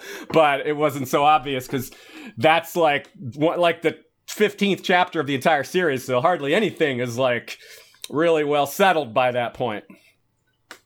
I also really like the the perspective from Bran, I think while he's warging Summer and he sees the dragon come out of Winterfell. And this is what we're talking Ooh, about, yeah. like the language of dreams. It's like, was that real? Was that fake? Was did Bran see that? Was that a vision? And it asks all these interesting questions. And especially when you consider that we're that we're starting to get more information about Jon and maybe being a Targaryen at this point, it's like, well, dragon in Winterfell, and then there's the story about from uh, how they think there's actually a dragon under Winterfell heating the the um, the hot springs. And it's all these weird little things that don't make sense in the moment, but on a reread, you can go back and start piecing together. It's like, wow, he's been talking about tar- uh, like dragons in Winterfell for a long, long, long time. But it's it's all quick and it's not heavy-handed, and you need to notice it. Gemma? Yeah, he does this with symbols and, and motifs and themes as well, doesn't he? This is what Aziz was saying made me think of this um, that he establishes these very firm patterns that these are the symbols of this book, these are the motifs. We've got the Iron Throne is a symbol, the direwolves are a symbol.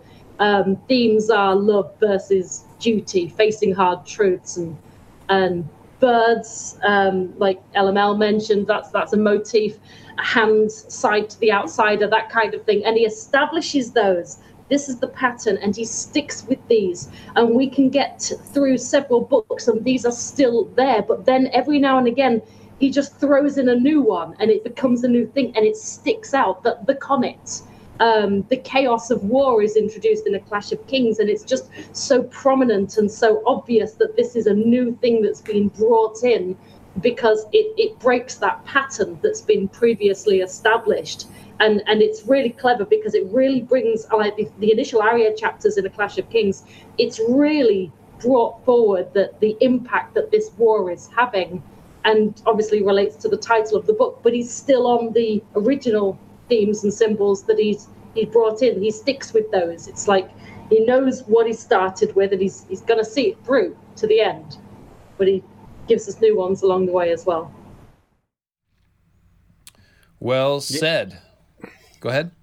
I was going to say just less about world building, but another example just randomly popped in my head of, of George breaking a pattern that really stands out is um, I was just on uh, In Deep Geek stream and we talked about horns, and there's that Victarion chapter where it just the end of the chapter, it just suddenly isn't his POV anymore. It just jumps yeah. to the the crew, and it's like, whoa, that's really something. And it's and the effect is really enhanced by the fact that something dark, magical is happening in there. It vaguely reminds us of Dany's uh, giving birth because you hear like the weird sounds coming from instead of the tent, it's the the whole the cabin that Victarion's in there with the dusky woman and and Moqorro, and uh, so that's just yeah, like that's not even that's not even world building. That's just uh, you know doing something different to really catch our attention and it really working um, especially because Victarion's chapters are like you read his point of view and it's interesting but it's also he's a a dumbass. George has flat out said that you know as dumb as a so, stump i think's the quote yeah, dumb as a stump. So you go from, and George writes him really well. I'm impressed with how well he writes a character who's dumb as a stump. That's not easy to do. Like George, when George writes Tyrion or Sam, I love it, but I get the sense that it's a little easier for him because he says he's got things in common with these guys, you know? So it's a little, little closer to writing about himself. But George is nothing like Victarion in real life, you know? So like that's, he's really got to just like, well, what would it be like if I was as dumb as a stump, really violent, and grew up in this culture, and he does a great job of it. And then yeah, so then when the narrative changes like that, it's like, whoa, hold on, hold on, what's going on here? This is cool. Okay, so hey, uh, Painkiller Jane. Uh, to bring things back on topic of world building. Um, thanks. Uh, you got a Z's, bro. I was just playing. Uh, so Painkiller Jane says that Martin's physical world building, landscaping, architecture, etc., is a wonderful foreshadowing tool he uses. He pours in the cultural traits into these to bring the people to life vividly. And uh, good comment, and it, it really called to mind a specific chapter from A Storm of Swords, uh, Sansa, which I've been reading all the Sansa chapters lately because my next episode is going to be the long awaited Veil slash Sansa episode of Moons of Ice and Fire. Uh, in any case, check this out. This is uh, notice how the Eyrie itself um, contributes to the appearance of Lysa Tully. All right, Sansa walked down the blue silk carpet between rows of fluted pillars slim as lances. The floors and walls of the high hall were made of milk white marble veined with blue. Shafts of pale daylight slanted down through the narrow arched windows along the eastern wall. Between the windows were torches mounted into high iron sconces, but none of them were lit. Her footsteps fell softly on the carpet. Outside, the wind blew cold and lonely. Amidst, amidst so much white marble, even the sunlight looked chilly somehow though not half so chilly as her aunt. Lady Lysa had dressed in a gown of cream colored velvet and a necklace of sapphires and moonstones. Her auburn hair had been done up in a thick braid and fell across one shoulder. She sat in the high seat watching her niece, uh, her niece approach, her face red and puffy beneath the paint and powder. On the wall behind her hung a huge banner, the moon and falcon of House Arryn in cream and blue. Sansa stopped before the dais and curtsied. My lady, you sent for me. She could heal, still hear the sound of the wind and the soft chords Marillion was playing at the foot of the hall. So, I mean, Martin re- literally translate uh, hands off from the description of the cold Eyrie, and the cold sunlight to not as cold as Lysa.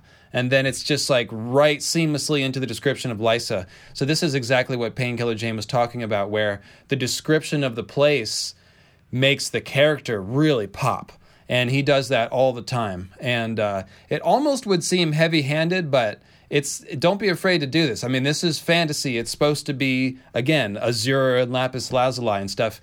And even using the sapphires here makes you think of the others as as well as the milk white veined with blue thing because obviously the blood uh, the others have blue blood and stuff. So it's yeah, it's pretty good. Add another hundred feet to that wall. Just do it. whatever, whatever you're making. Add another. Have a second helping. Couple super chats, real quick. Uh, Kelly Morlock says she's really enjoying everyone's intelligent discussion and passion for A Song of Ice and Fire. Sending some love. Thanks, Kelly. And Mandolin523 says, always thank you all for your contributions. Great content. Keep saying the slow burn flickering and keeping the slow burn flickering. I appreciate you all and cannot tell you enough. So thank you guys.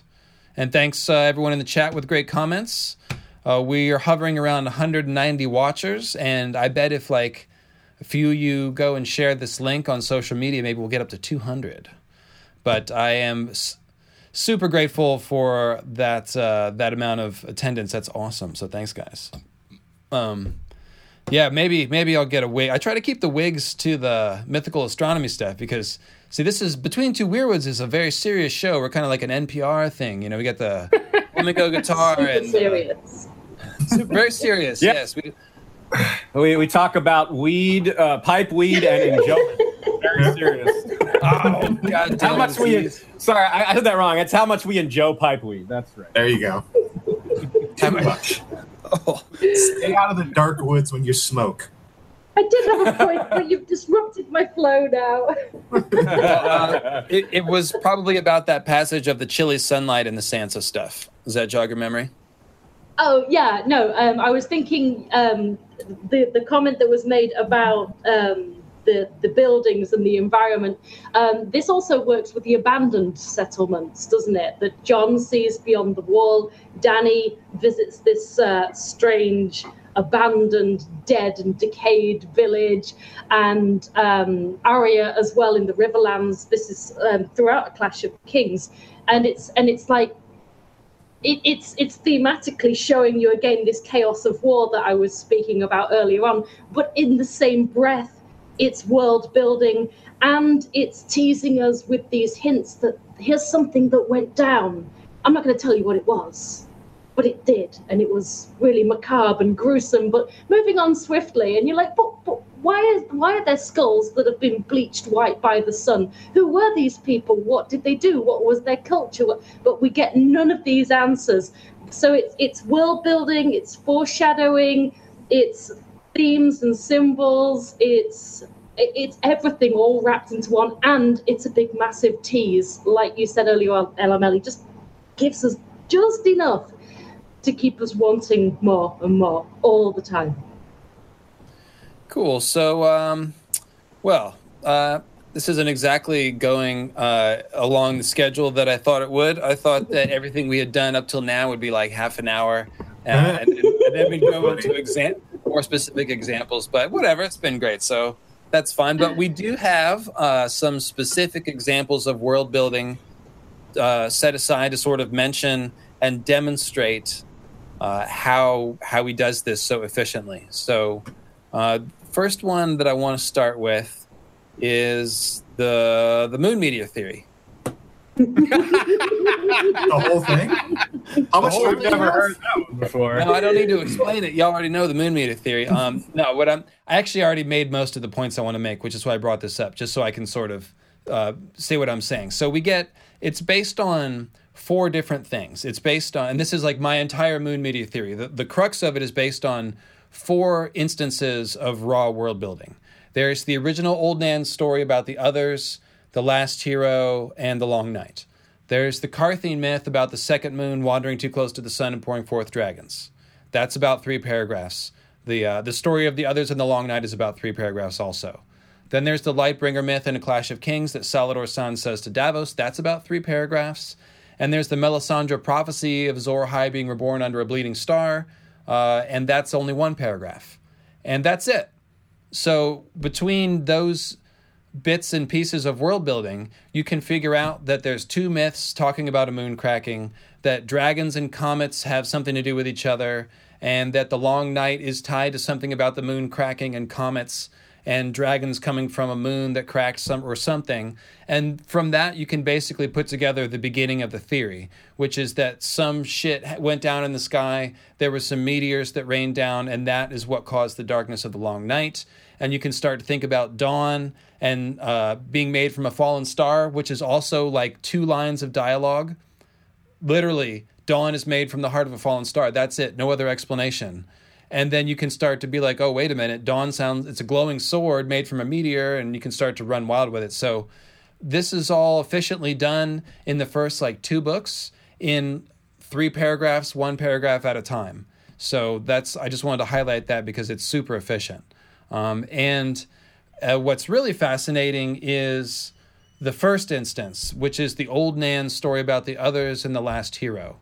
I reread this whole chapter uh, a couple days ago, and it blew my mind the effectiveness of the world building here. So let me just walk you through this chapter really quick. Um, I made notes here that'll just go through bullet by bullet. So it starts with Bran, who's just awakened from his coma in like the last chapter or two. So he's up in the tower, he's alone, he's crippled, he's sitting in the bed, he's hanging out with old Nan, and he's watching Rickon run around in the yard and play with the wolves, and he's watching people train in the yard and do all the stuff that involves walking, which you can't do anymore.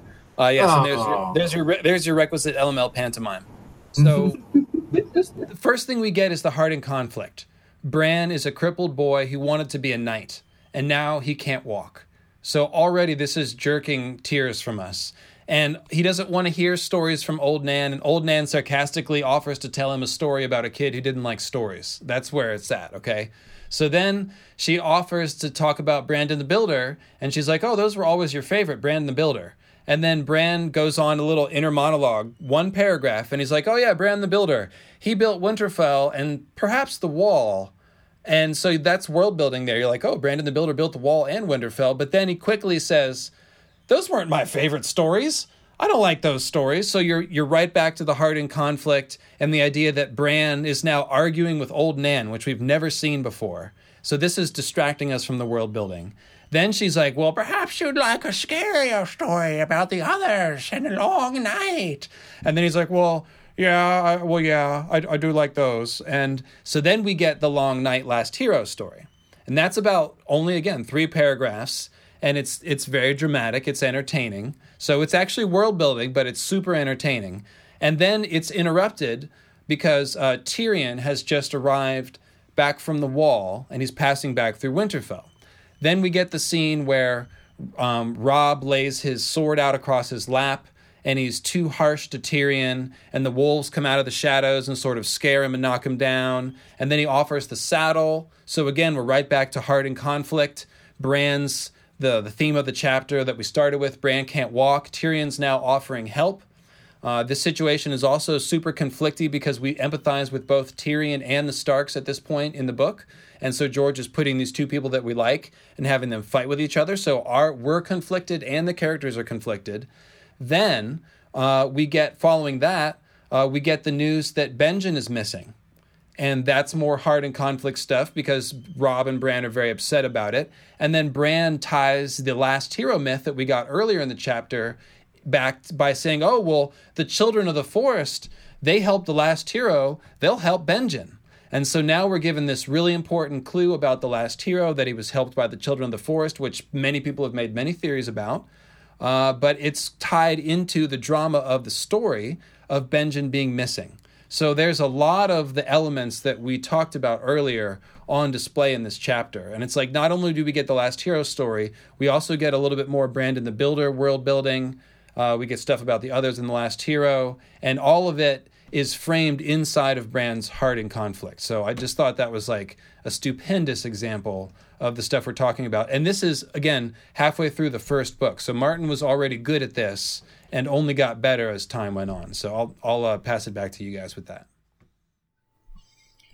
That's a really good way to put it, and um, a really good uh, kind of rounded out uh, way of breaking it down.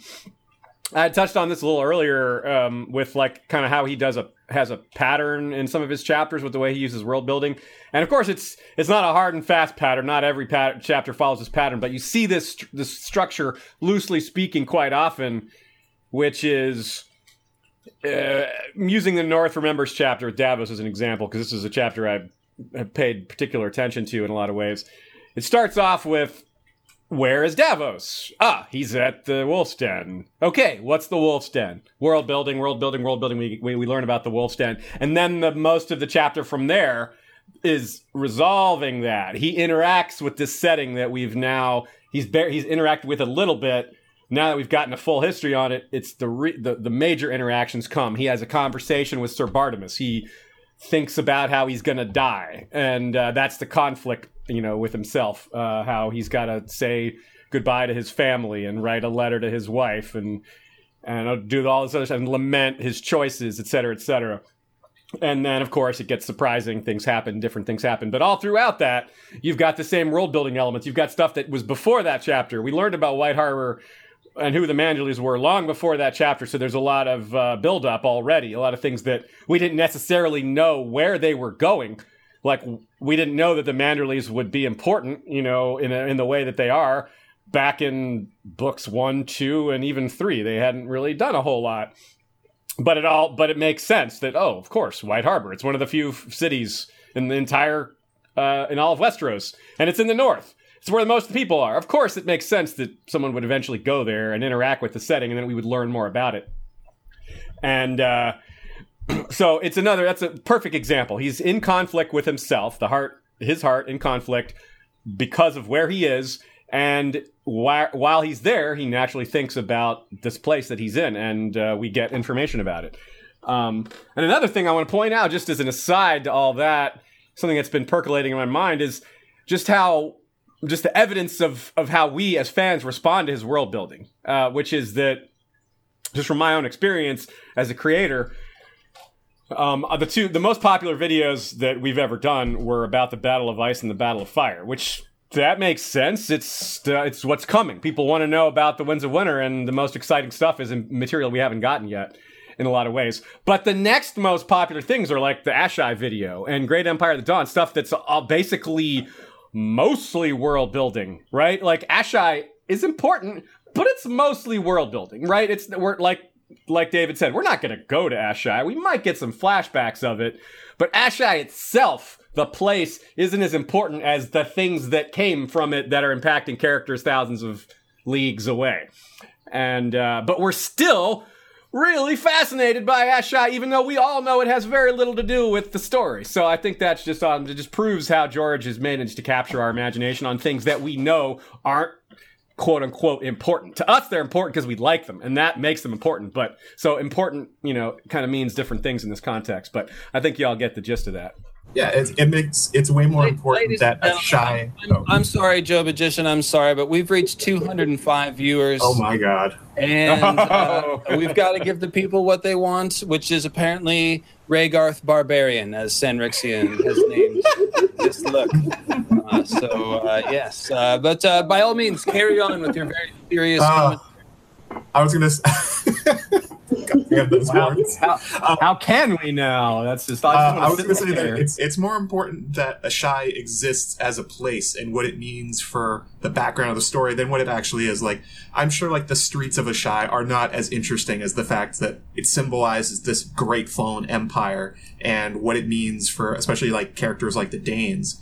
And I was gonna, I wanted to talk about your um, example of the Wolf's Den really quick. Just the name itself how clever world building that is. He names it the Wolf's Den, so you're instantly you're thinking, well, not only is this a Stark place, but this is a safe place for the Starks. That this is that whoever owns this place probably has their best, um, their best intentions at heart. No, and then you start to see like the man, like from Manderley, it looks like he's going to kill Davos and all this stuff, but in the back of your head, creating more of a conflict using world building, you're like, but it's named the the Wolf's Den. How could somebody who owns the Wolf's Den in this world be somebody that would do something this horrible that would side with the Lannisters in the Freys? And it ends up paying off within the same chapter. True that. Uh, Gemma, we're getting some comments about your uh, hair blowing gloriously in the wind, so I just wanted to relay those to you. and also, uh, Stan Rixian has uh, offered, uh, kindly offered a 15% discount over at sanrixian.com. You can use the code LML and get 15% off any shirt. So run on over there. You can surely buy a t shirt and still listen to the stream at the same time. Good deal. Good deal. Get this cool yeah, North Remember shirt, or you can get the cool Lyanna t-shirt. And uh, yeah, we're all waiting for the uh, Enjo Enjo pipeweed shirt. That's gonna. I, I'm not sure I want to see the picture for that. We we pretty much in, we design a new San Rixian T-shirt every time we live stream at this point. Uh, so all right, uh, cool. So very cool example. The Wolf's Den. I love the Wolf's Den. The world building there is exceptional. And uh, you know, there's. I listened to the chapter right before Davos gets to the Wolf's Den uh, yesterday, and uh, this is the one where he actually ends up on Sisterton, on Sweet Sister. And this is a really cool chapter for world building because we haven't heard from Davos since the Storm of Swords. And the chapter opens with Martin's standard in late, out early technique it starts off with Davos marching from the damp, dank prison at Sweet Sister up to speak to Lord Borrell, who's the guy that has the web fingers. And he basically is an upjumped pirate lord uh, ruling uh, Sweet Sister. And so, as Davos, all that physically happens in the chapter is that Davos walks from some point in between the prisons and the palace to the palace and have, has a conversation with Lord Borrell. That's it. That's all that happens in this chapter. But what actually happens is you get the entire story of what happened to Salladhor Saan's fleet after they left the wall. There was this storm, 29 ships blown apart. Some landed on Skagos with the horny goats, and some will never be seen again, and some are down in Davy Jones' locker with the sea dragons and the Merling King and whatever. And then we get the story of uh, the, the three sisters, how they've been fought over by the Eyrie in the north and the rape of the three sisters is the name of something that happened there apparently that sounds really awful we get the the idea that the, the three sisters have been haunts of pirates and smugglers for centuries and centuries. We then start to hear a little bit about the wolf's den and the manderleys. We actually get the first part of the story about how the manderleys were evicted from the reach and how the Northmen took them in and took their gold but let them keep their silver, and they set themselves up to be rich lords on the mouth of the Mander. That whole story is in this chapter. We even get a little bit of mythology where we get the whole Lord of the Skies, Lady of the Waves duality that the Sisterton people believe in, the mark of the Borrells, which implies them as fish people, so there's a little squisher talk. All of this happens in this chapter, but Martin does the world building so smoothly that it's like I mean, if you if you set out a writing exercise to do this, it would be ridiculous. It's like write a chapter where the only action that happens is a guy walks up some steps and then has a conversation with somebody and put do all these things at the same time and put all this information in there. So, I invite you guys go back after this episode and re-listen to that chapter and just sort of like notice all the world building and notice how smoothly he does it and notice the techniques that he uses to do it. So, it, it's really great. I want to add to that too because th- there's something in that particular chapter that really gets me that I think is awesome, and it's it's it's slightly it's it's world building, but it's really really small detail, which is. And it's something that, because like you said, there's this chapter is all mostly conversation. He walks from the, the prison to the castle or whatever. Um, but he also describes that he's wet and cold and he has that bowl of stew the sister stew that just sounds really really delicious. And it and davos the way davos describes when he's eating it it's like filling him and making him warm from the cold. And that's something that almost anyone can relate to you know and um, a lot of stuff that happens in the story we can't relate to all that much because it's the setting is so different.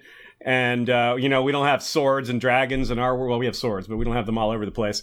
And uh, any just anyone can kind of uh, connect with a hot bowl of soup on a cold, rainy day. I mean, that's just you know, in the midst of all this kind of fantastical history and all this war and stuff that it, you know is very alien but awesome. You get this this this thing that feels very familiar, and I think that's like that. It's kind of like an anchor to to normalcy, and I think that's really good. And I think that's it, maybe that's not appropriately called world building, but I think it is because it's the soup is very specifically tied to the location. You know, it's a it's a fish chowder made on an island that subsists on fishing. It's just uh, yeah, it makes sense. so and that's actually another great thing is so that whole bit with the soup is a great example of world building because it's called Sister's Stew and it's this hearty stew. But he gives this dissertation about the different kinds of crabs that are in there. He's like, Well, I won't eat spider crabs except for in Sister's Stew. And he points to his sigil, which is a spider crab. Uh, but the spider crabs look a lot like the white ice spiders. And so there's actually a whole tinfoil theory been spawned about the spider crabs and the others based largely on this passage and a couple other passages. Uh, Joe's Joe's like, oh, tinfoil, I haven't heard of. yep. based on the sigil. Joe's going to start paying more attention to the food descriptions now. yeah. So the the spider the you spider crabs. That's so good. Yeah, well, I'll explain it to you later, but it's it's pretty good stuff. In any case, even the the sort of most relatable thing in there, which is this hearty stew, you know, stew um, has like interesting world building because it's even implying uh, Borrell as a fish person because he's like, I feel such an affinity with these crabs of my sigil that I literally won't eat them. Uh, so I just thought that was kind of funny and amusing and endearing and well, it's also because of how much you know Westeros Westeros identifies with their sigils and how like Lyria talks about how yo you Westerosi take your sigils so seriously, you know, but uh and how like but that's bit but it's true. It's part of the culture. Westeros like everyone identifies with their sigil animal or whatever they like because their father did and their grandfather did and their grandmother did and all these people. It's it's pretty ingrained in that and that's world building right? That's just the culture that exists in Westeros is people identify with those they take that stuff seriously. They're it's like following a sports team. but it's part of your, but it's in your family for thousands of years instead of you know oh I like this team. I love that we can get entire tinfoil theories literally from a single sentence within these this text. it, it, it's it's it's incredible, really. Um, you guys have got such great, very specific examples of world building there. I, I what I'd really like to do um, is is basically to reel off a broader spectrum. Um, it, this is almost a list of things that I jotted down last night. I was thinking about this and I jotted down something, and then I went and watched Netflix, and then, oh yeah, there's this, and I came back and I jotted something down, and this just went on all night long because it, things just kept popping into my mind, and it's all these little things. Yeah, just, uh, take over, take it over, do it. Give us, right, give okay. us the full rundown. Okay, um, it, it, it's everywhere. It, it's every sentence, it's every word, it's every passing mention, every fleeting thought. It's the unusual flower with the strange scent and the unusual colour that we later discover was used to create a poison that killed a king at his wedding. Um, it's the culture of a particular religion, and that lends itself to the characters that come from that particular region, um, such as the knightly traditions of the Reach and House Tyrell. And we're getting an idea of the kind of characters that we can expect from that region. Um, it's, I mean, I've, I've Googled, is lamprey pie a real food, for example? You know, this is the thing, this is the things that we end up doing. Um, I've done comparative analysis on the wall and real life skyscrapers. I'm sure you all have, comparing the heights to see if this is if this is I can see Joe has done this. Guilty as charged. I, I, like it when the scientists talk about like how the wall is impossible, and they're like talking about the physics of it. That's where I hear about it. And George is like, uh, magic. Uh.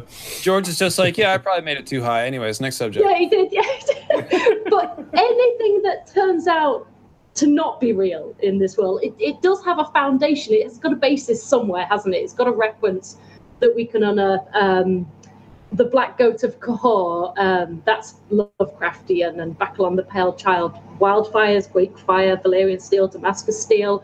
Um, Westeros has got its own Black Death, it's got the Great Spring Sickness.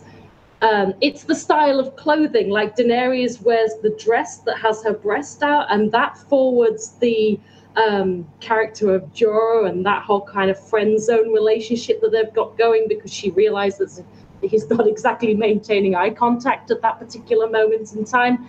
But the world building's there because it's the culture of the dress and the style. Um, it's jewelry that then becomes a weapon. It's the weapons and the armor of different cultures. Um, I've got so many on this list. Um, what I do have um, is a lot of nicknames. I love the nicknames of the characters. And, and that itself, because they're not, not I don't, I'm not talking about titles, I'm talking about nicknames. I'm talking about Barristan the Bold, the Hound, the Old Bear, Greatjon, Small John, the Blackfish, the Red Viper, the Mountain that Rides. Stick some in the comments if you can think of any, because I have a very small list here. Brienne the Beauty, Raff the Sweetling, the King Beyond the Wall, the Lightning Lord, Lord Too Fat to Sit a Horse, Kingslayer, Queen of Thorns, Dragon Knight, Young Wolf, the Imp, the Mad King, the Spider, Darkstar. I haven't even started on Arya. And this just goes on and on and on. There's hardly a single character. There's one, Sam the Slayer. There's hardly a single character in this series that doesn't have at least two names. At least. Can you think of any more, guys? Uh, they call No. Lord Snow quite a lot mockingly, but it ends Yeah. up happening. A little Yes, bit of, ex- exactly. they end up coming true quite a lot. Yeah. Yeah, Lyrio's got some good names. Uh, Yellow Rotting Sea Cow uh, is one of my favorite ones. Um, King Cheese Child monger. Snow Knight. Child Snow Knight. That's a good Oh, one. there you go. Uh, so, real quick, I just want to say that Painkiller Jane just dropped the link to Evil A's spider crabs theory, which she's not even sure that she believes in anymore, but it is a good write up. So, Joe, Magician, if you're curious, it is in there in the chat. Just uh, Awesome. Some good reading. Yeah, about for your for your future enjoyment.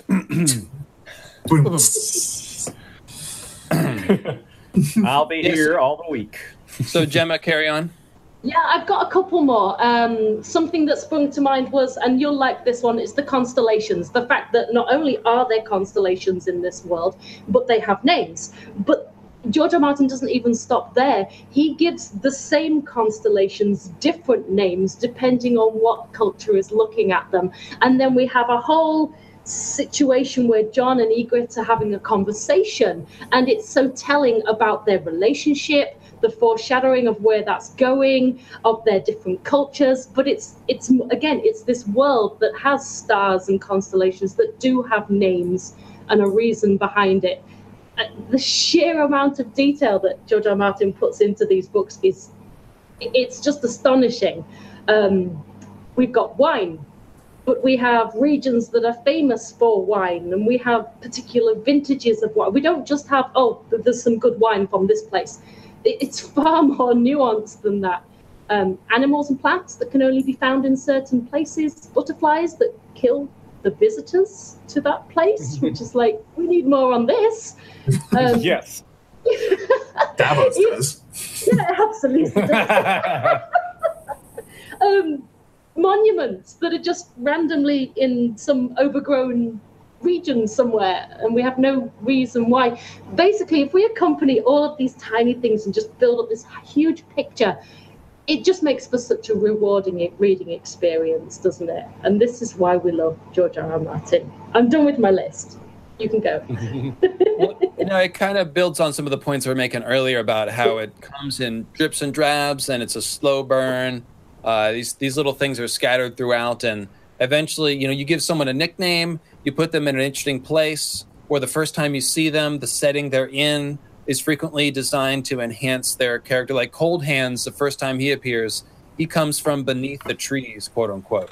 And this is language which implies, makes you think of greenseers sitting beneath the trees and uh, that's just one of those little keywords I picked up on. But uh, similar with Lysa, you know, you're presented with Lysa sitting in the cold throne room. Uh, so, uh, yes, these these little things all add up, and it, it creates world building. So, real quick, I just want to say something. We are almost at two hours, right at two o'clock here, or uh, two o'clock my time. I guess it's five Eastern. Uh, so, my friend Azor Ahype is about to go live, and he's going to be doing a uh, live stream about the fate of House Lannister in season eight. So that would be a TV based show. So if you guys are interested in that, feel free to catch the rest of this on replay and go over to Kyle's stream. And we're probably only going to go another like 10 or 15 minutes anyway. Uh, and then uh, he'll be he'll be live there. So I just wanted to give him a quick shout out. We've coordinated with each other so as to try to not have streams at the same time and step on each other's toes too much because there's generally only so many people in the world looking for a th- uh, Game of Thrones live streams on any given day. So, you know, we Sure. try not to step on each other's. All of us content creators kind of do that, to be honest. we do coordinate and look out for each other as much as possible. So, Don't Uh, step on each other's webbed toes. yes. Wah, wah. so just to sort of uh, build towards the end here and wrapping things up, that I did want to bring up the Blackfires and Blood Raven because this is such a good example of sneaky world building. And Aziz has been uh, doing a deep dive on Blood Raven lately. So uh, why don't you give us a little bit on on that, Aziz? Sounds good. Yeah. So the way George this is this is not only does it speak to world building, it also speaks to George's style as a writer, which is as we know, there's the whole architect versus gardener thing. And so what George does is if you're a clever gardener, you garden things in a way that you don't write yourself in a corner. You give yourself options for later. For example, right now, George could go either way on Tyrion's parentage. Well, some of us would hate it if he made Tyrion the son of Aerys. Some of us would be fine with it. Some of us would be like, eh, and shrug. The fact is, it's set up whether he wants to do it or not. He can go either way. And the fact is, it's just not settled. So, a, a good example of, of, of this comes in very early in a Game of Thrones. Jon has his first real heart to heart with Maester Aemon, where Aemon reveals he's a Targaryen. At this point is when we learn that sometime in the back, in the in history, eventually we get precise dates. But at, in, you know way in back then, he didn't give precise dates. We hear that there was a king named Aegon who had a brother named Aemon, the Dragon Knight, and there was some doubt as to which of them fathered uh, Daeron, um, the, the the good. This is world building, kind of like that Tyrion chapter I mentioned before, because it's also speaking to Jon's hidden heritage, but it's also directly related to Aemon because Aemon is referring to people that he directly descended from. Daeron was his grandfather, the the, the person that this mysterious parentage was related to, and.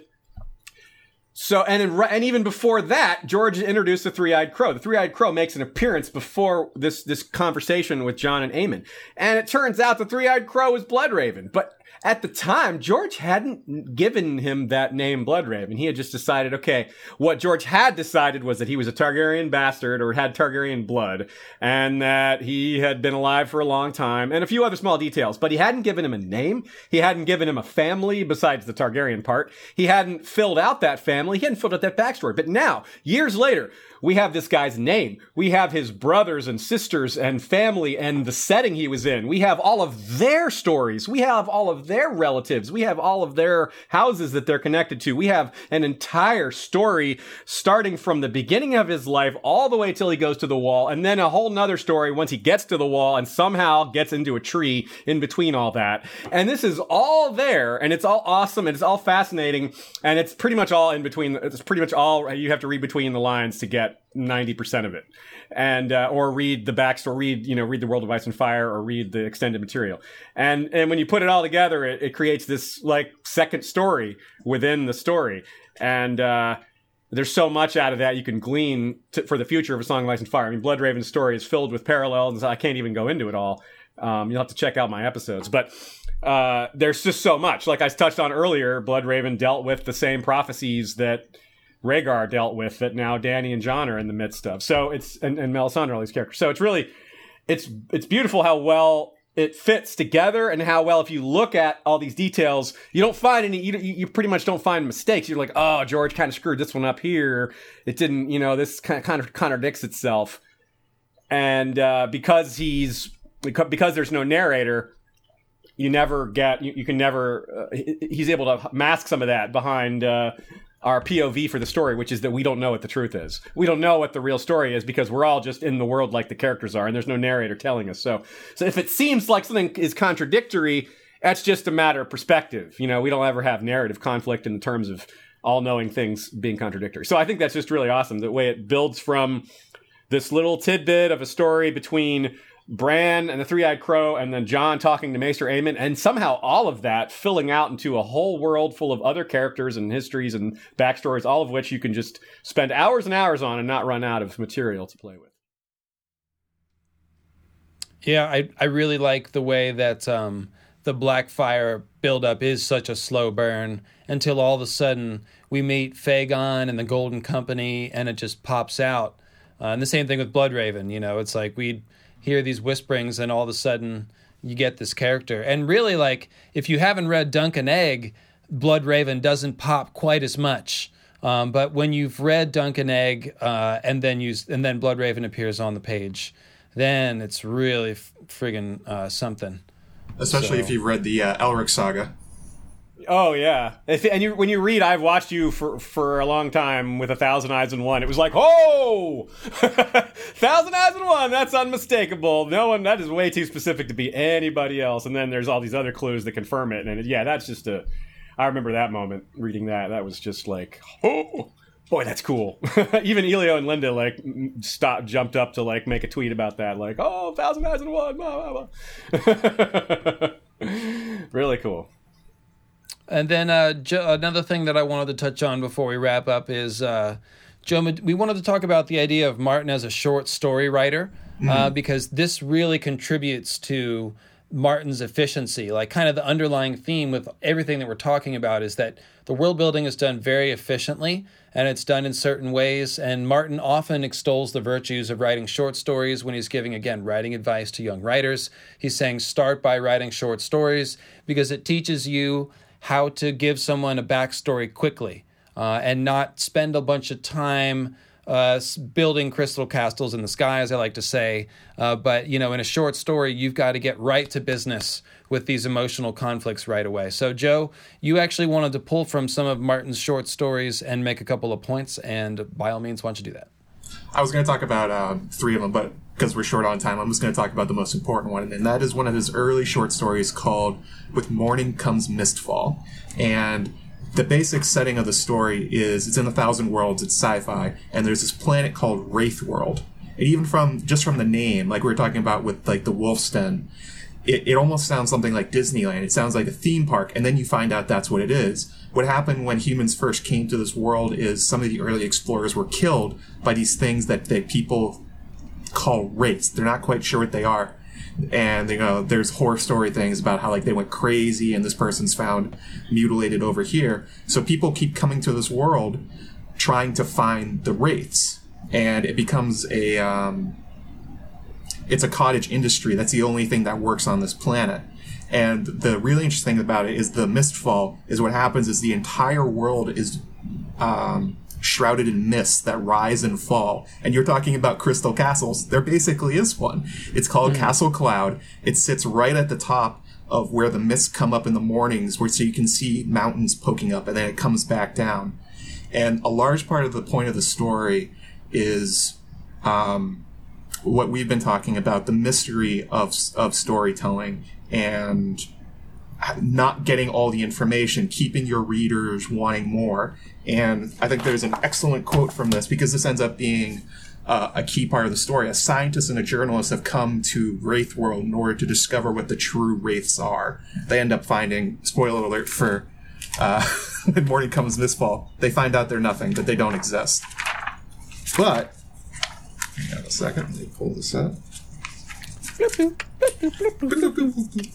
Okay, here we go. So here's the quote from the journalist to the to the man named Sanders who runs the castle. It says, "If Dubowski answers all the questions, then there will be no reason to come here anymore, and you'll be put out of business. Are you sure that's why you're so worried?" Sanders glared at me. I thought he was going to hit me for a second, but he didn't. I thought you were different.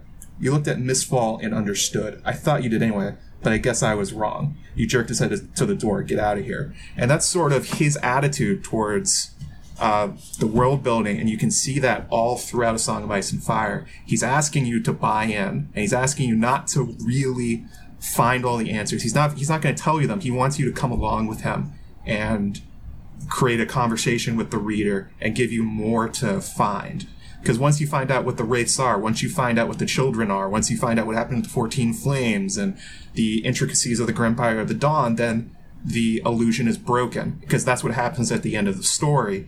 With the wraiths proved non existent, the world just turns. Uh, Wraith gets renamed, and it turns into basically just a industrial world, like all the others, all the other thousand worlds. And something that was wonderful in the thousand worlds is now gone. No. No. Well, there's 999 more worlds.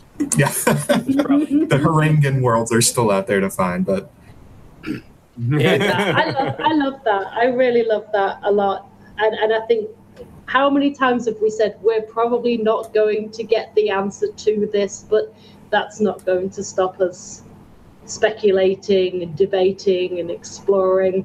I, I think you're right that there's so much of this act. We think we we think we want to know, but perhaps no, not really. It'd be boring. exactly, it would. It would.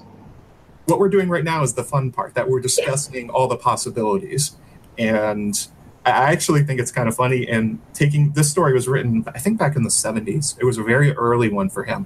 And then you hear all the stories from him going to conventions and people asking him questions and him refusing to giving answers on things like this story is why.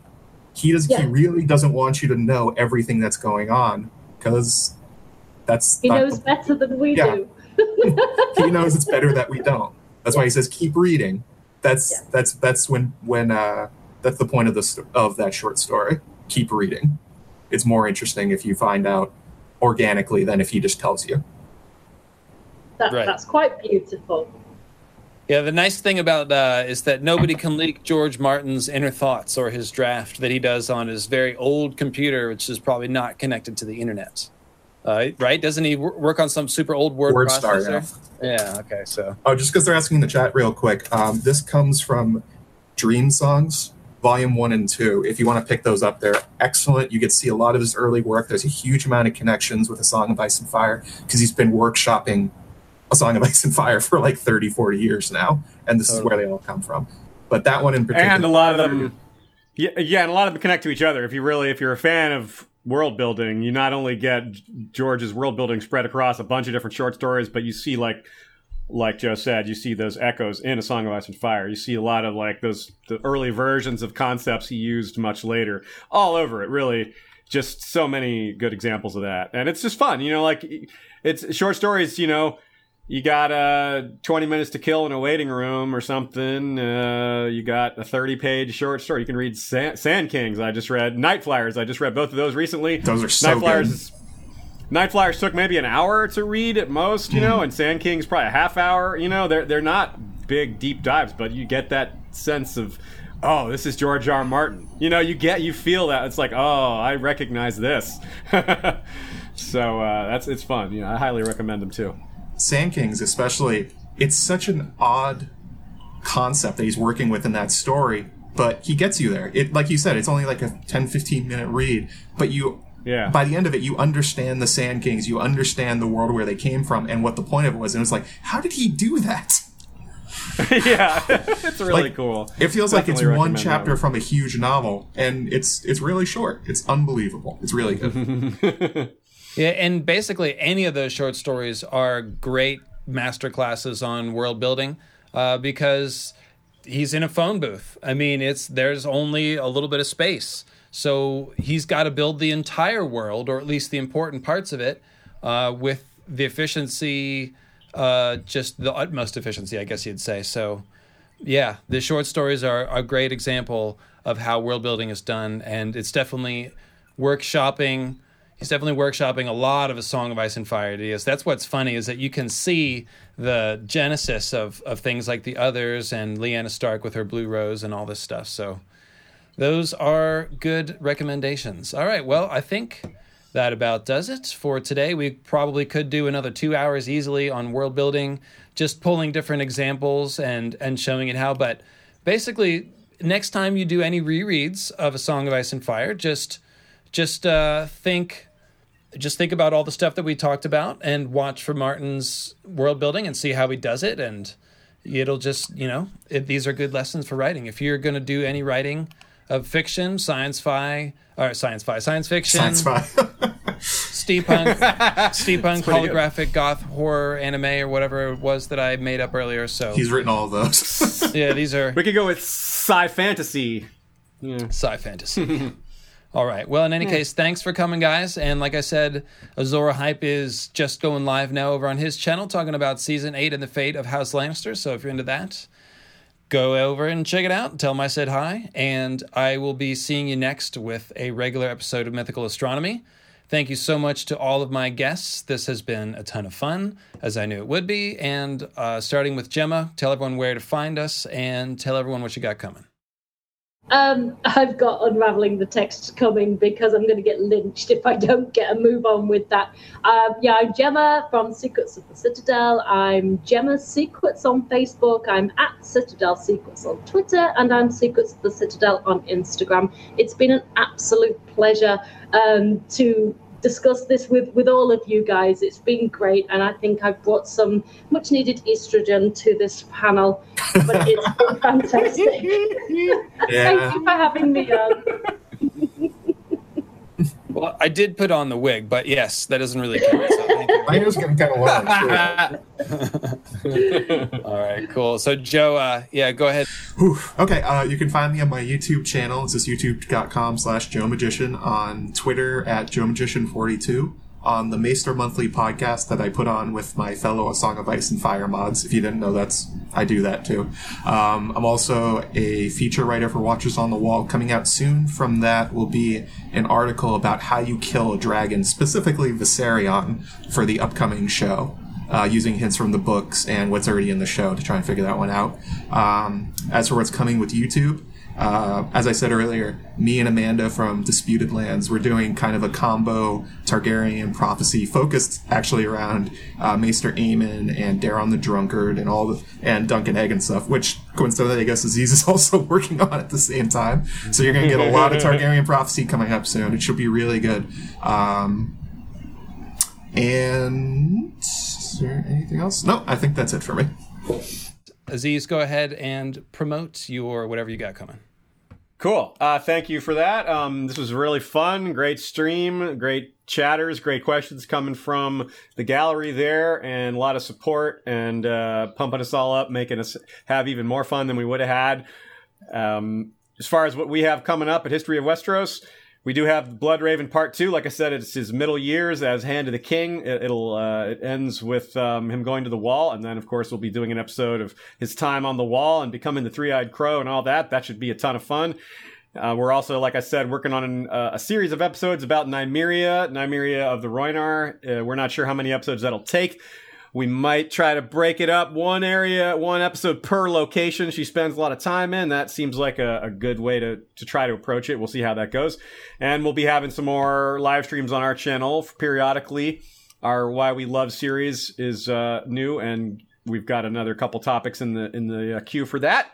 So look out for all that. And um, thanks again for having me on. And I enjoyed being with uh, Joe and Gemma as well. So thanks again, everybody. And we'll uh, see you next time in our various uh, corners of the Song of Ice and Fire internet. There it is. Thanks a lot, guys. Uh, it's been a great discussion. And I am told that uh, Kyle, after one quick false start, is now up and running. So there it is over there on the Azor Ahype channel. So thanks, guys check out everyone's channel. And Joe, I am really excited uh, for that collaboration with Amanda. And of course, uh, that is the Disputed Lands YouTube channel where uh, you can find a lot of cool Ironborn videos, to say the least. She's told me what she has in mind, and it is impressive and awesome, and I really want to hear it. We're also going to do a live stream after we both release our videos. Nice, nice. Well, I will be there for that for sure. All right, guys, thanks a lot. Thanks for everyone for coming. We had 200 viewers most of the time, or 190 so. We got over 200, so really appreciate it. It means the world to me. Thanks for the support, and I'm going to keep cranking out these Between Two Weirwoods panels. Uh, we just got some new ideas for panels today, so there'll be more coming in between the Mythical Astronomy episodes. And like I said, next time I'll be seeing you with an episode about Sansa and the Veil and all that really cool symbolism. We're going to finally talk about the Moon Door you better believe that something called the Moon Door that we throw people out of has some mythical astronomy going on. So, uh, yeah, that'll be fun. That's it, guys. Cheers.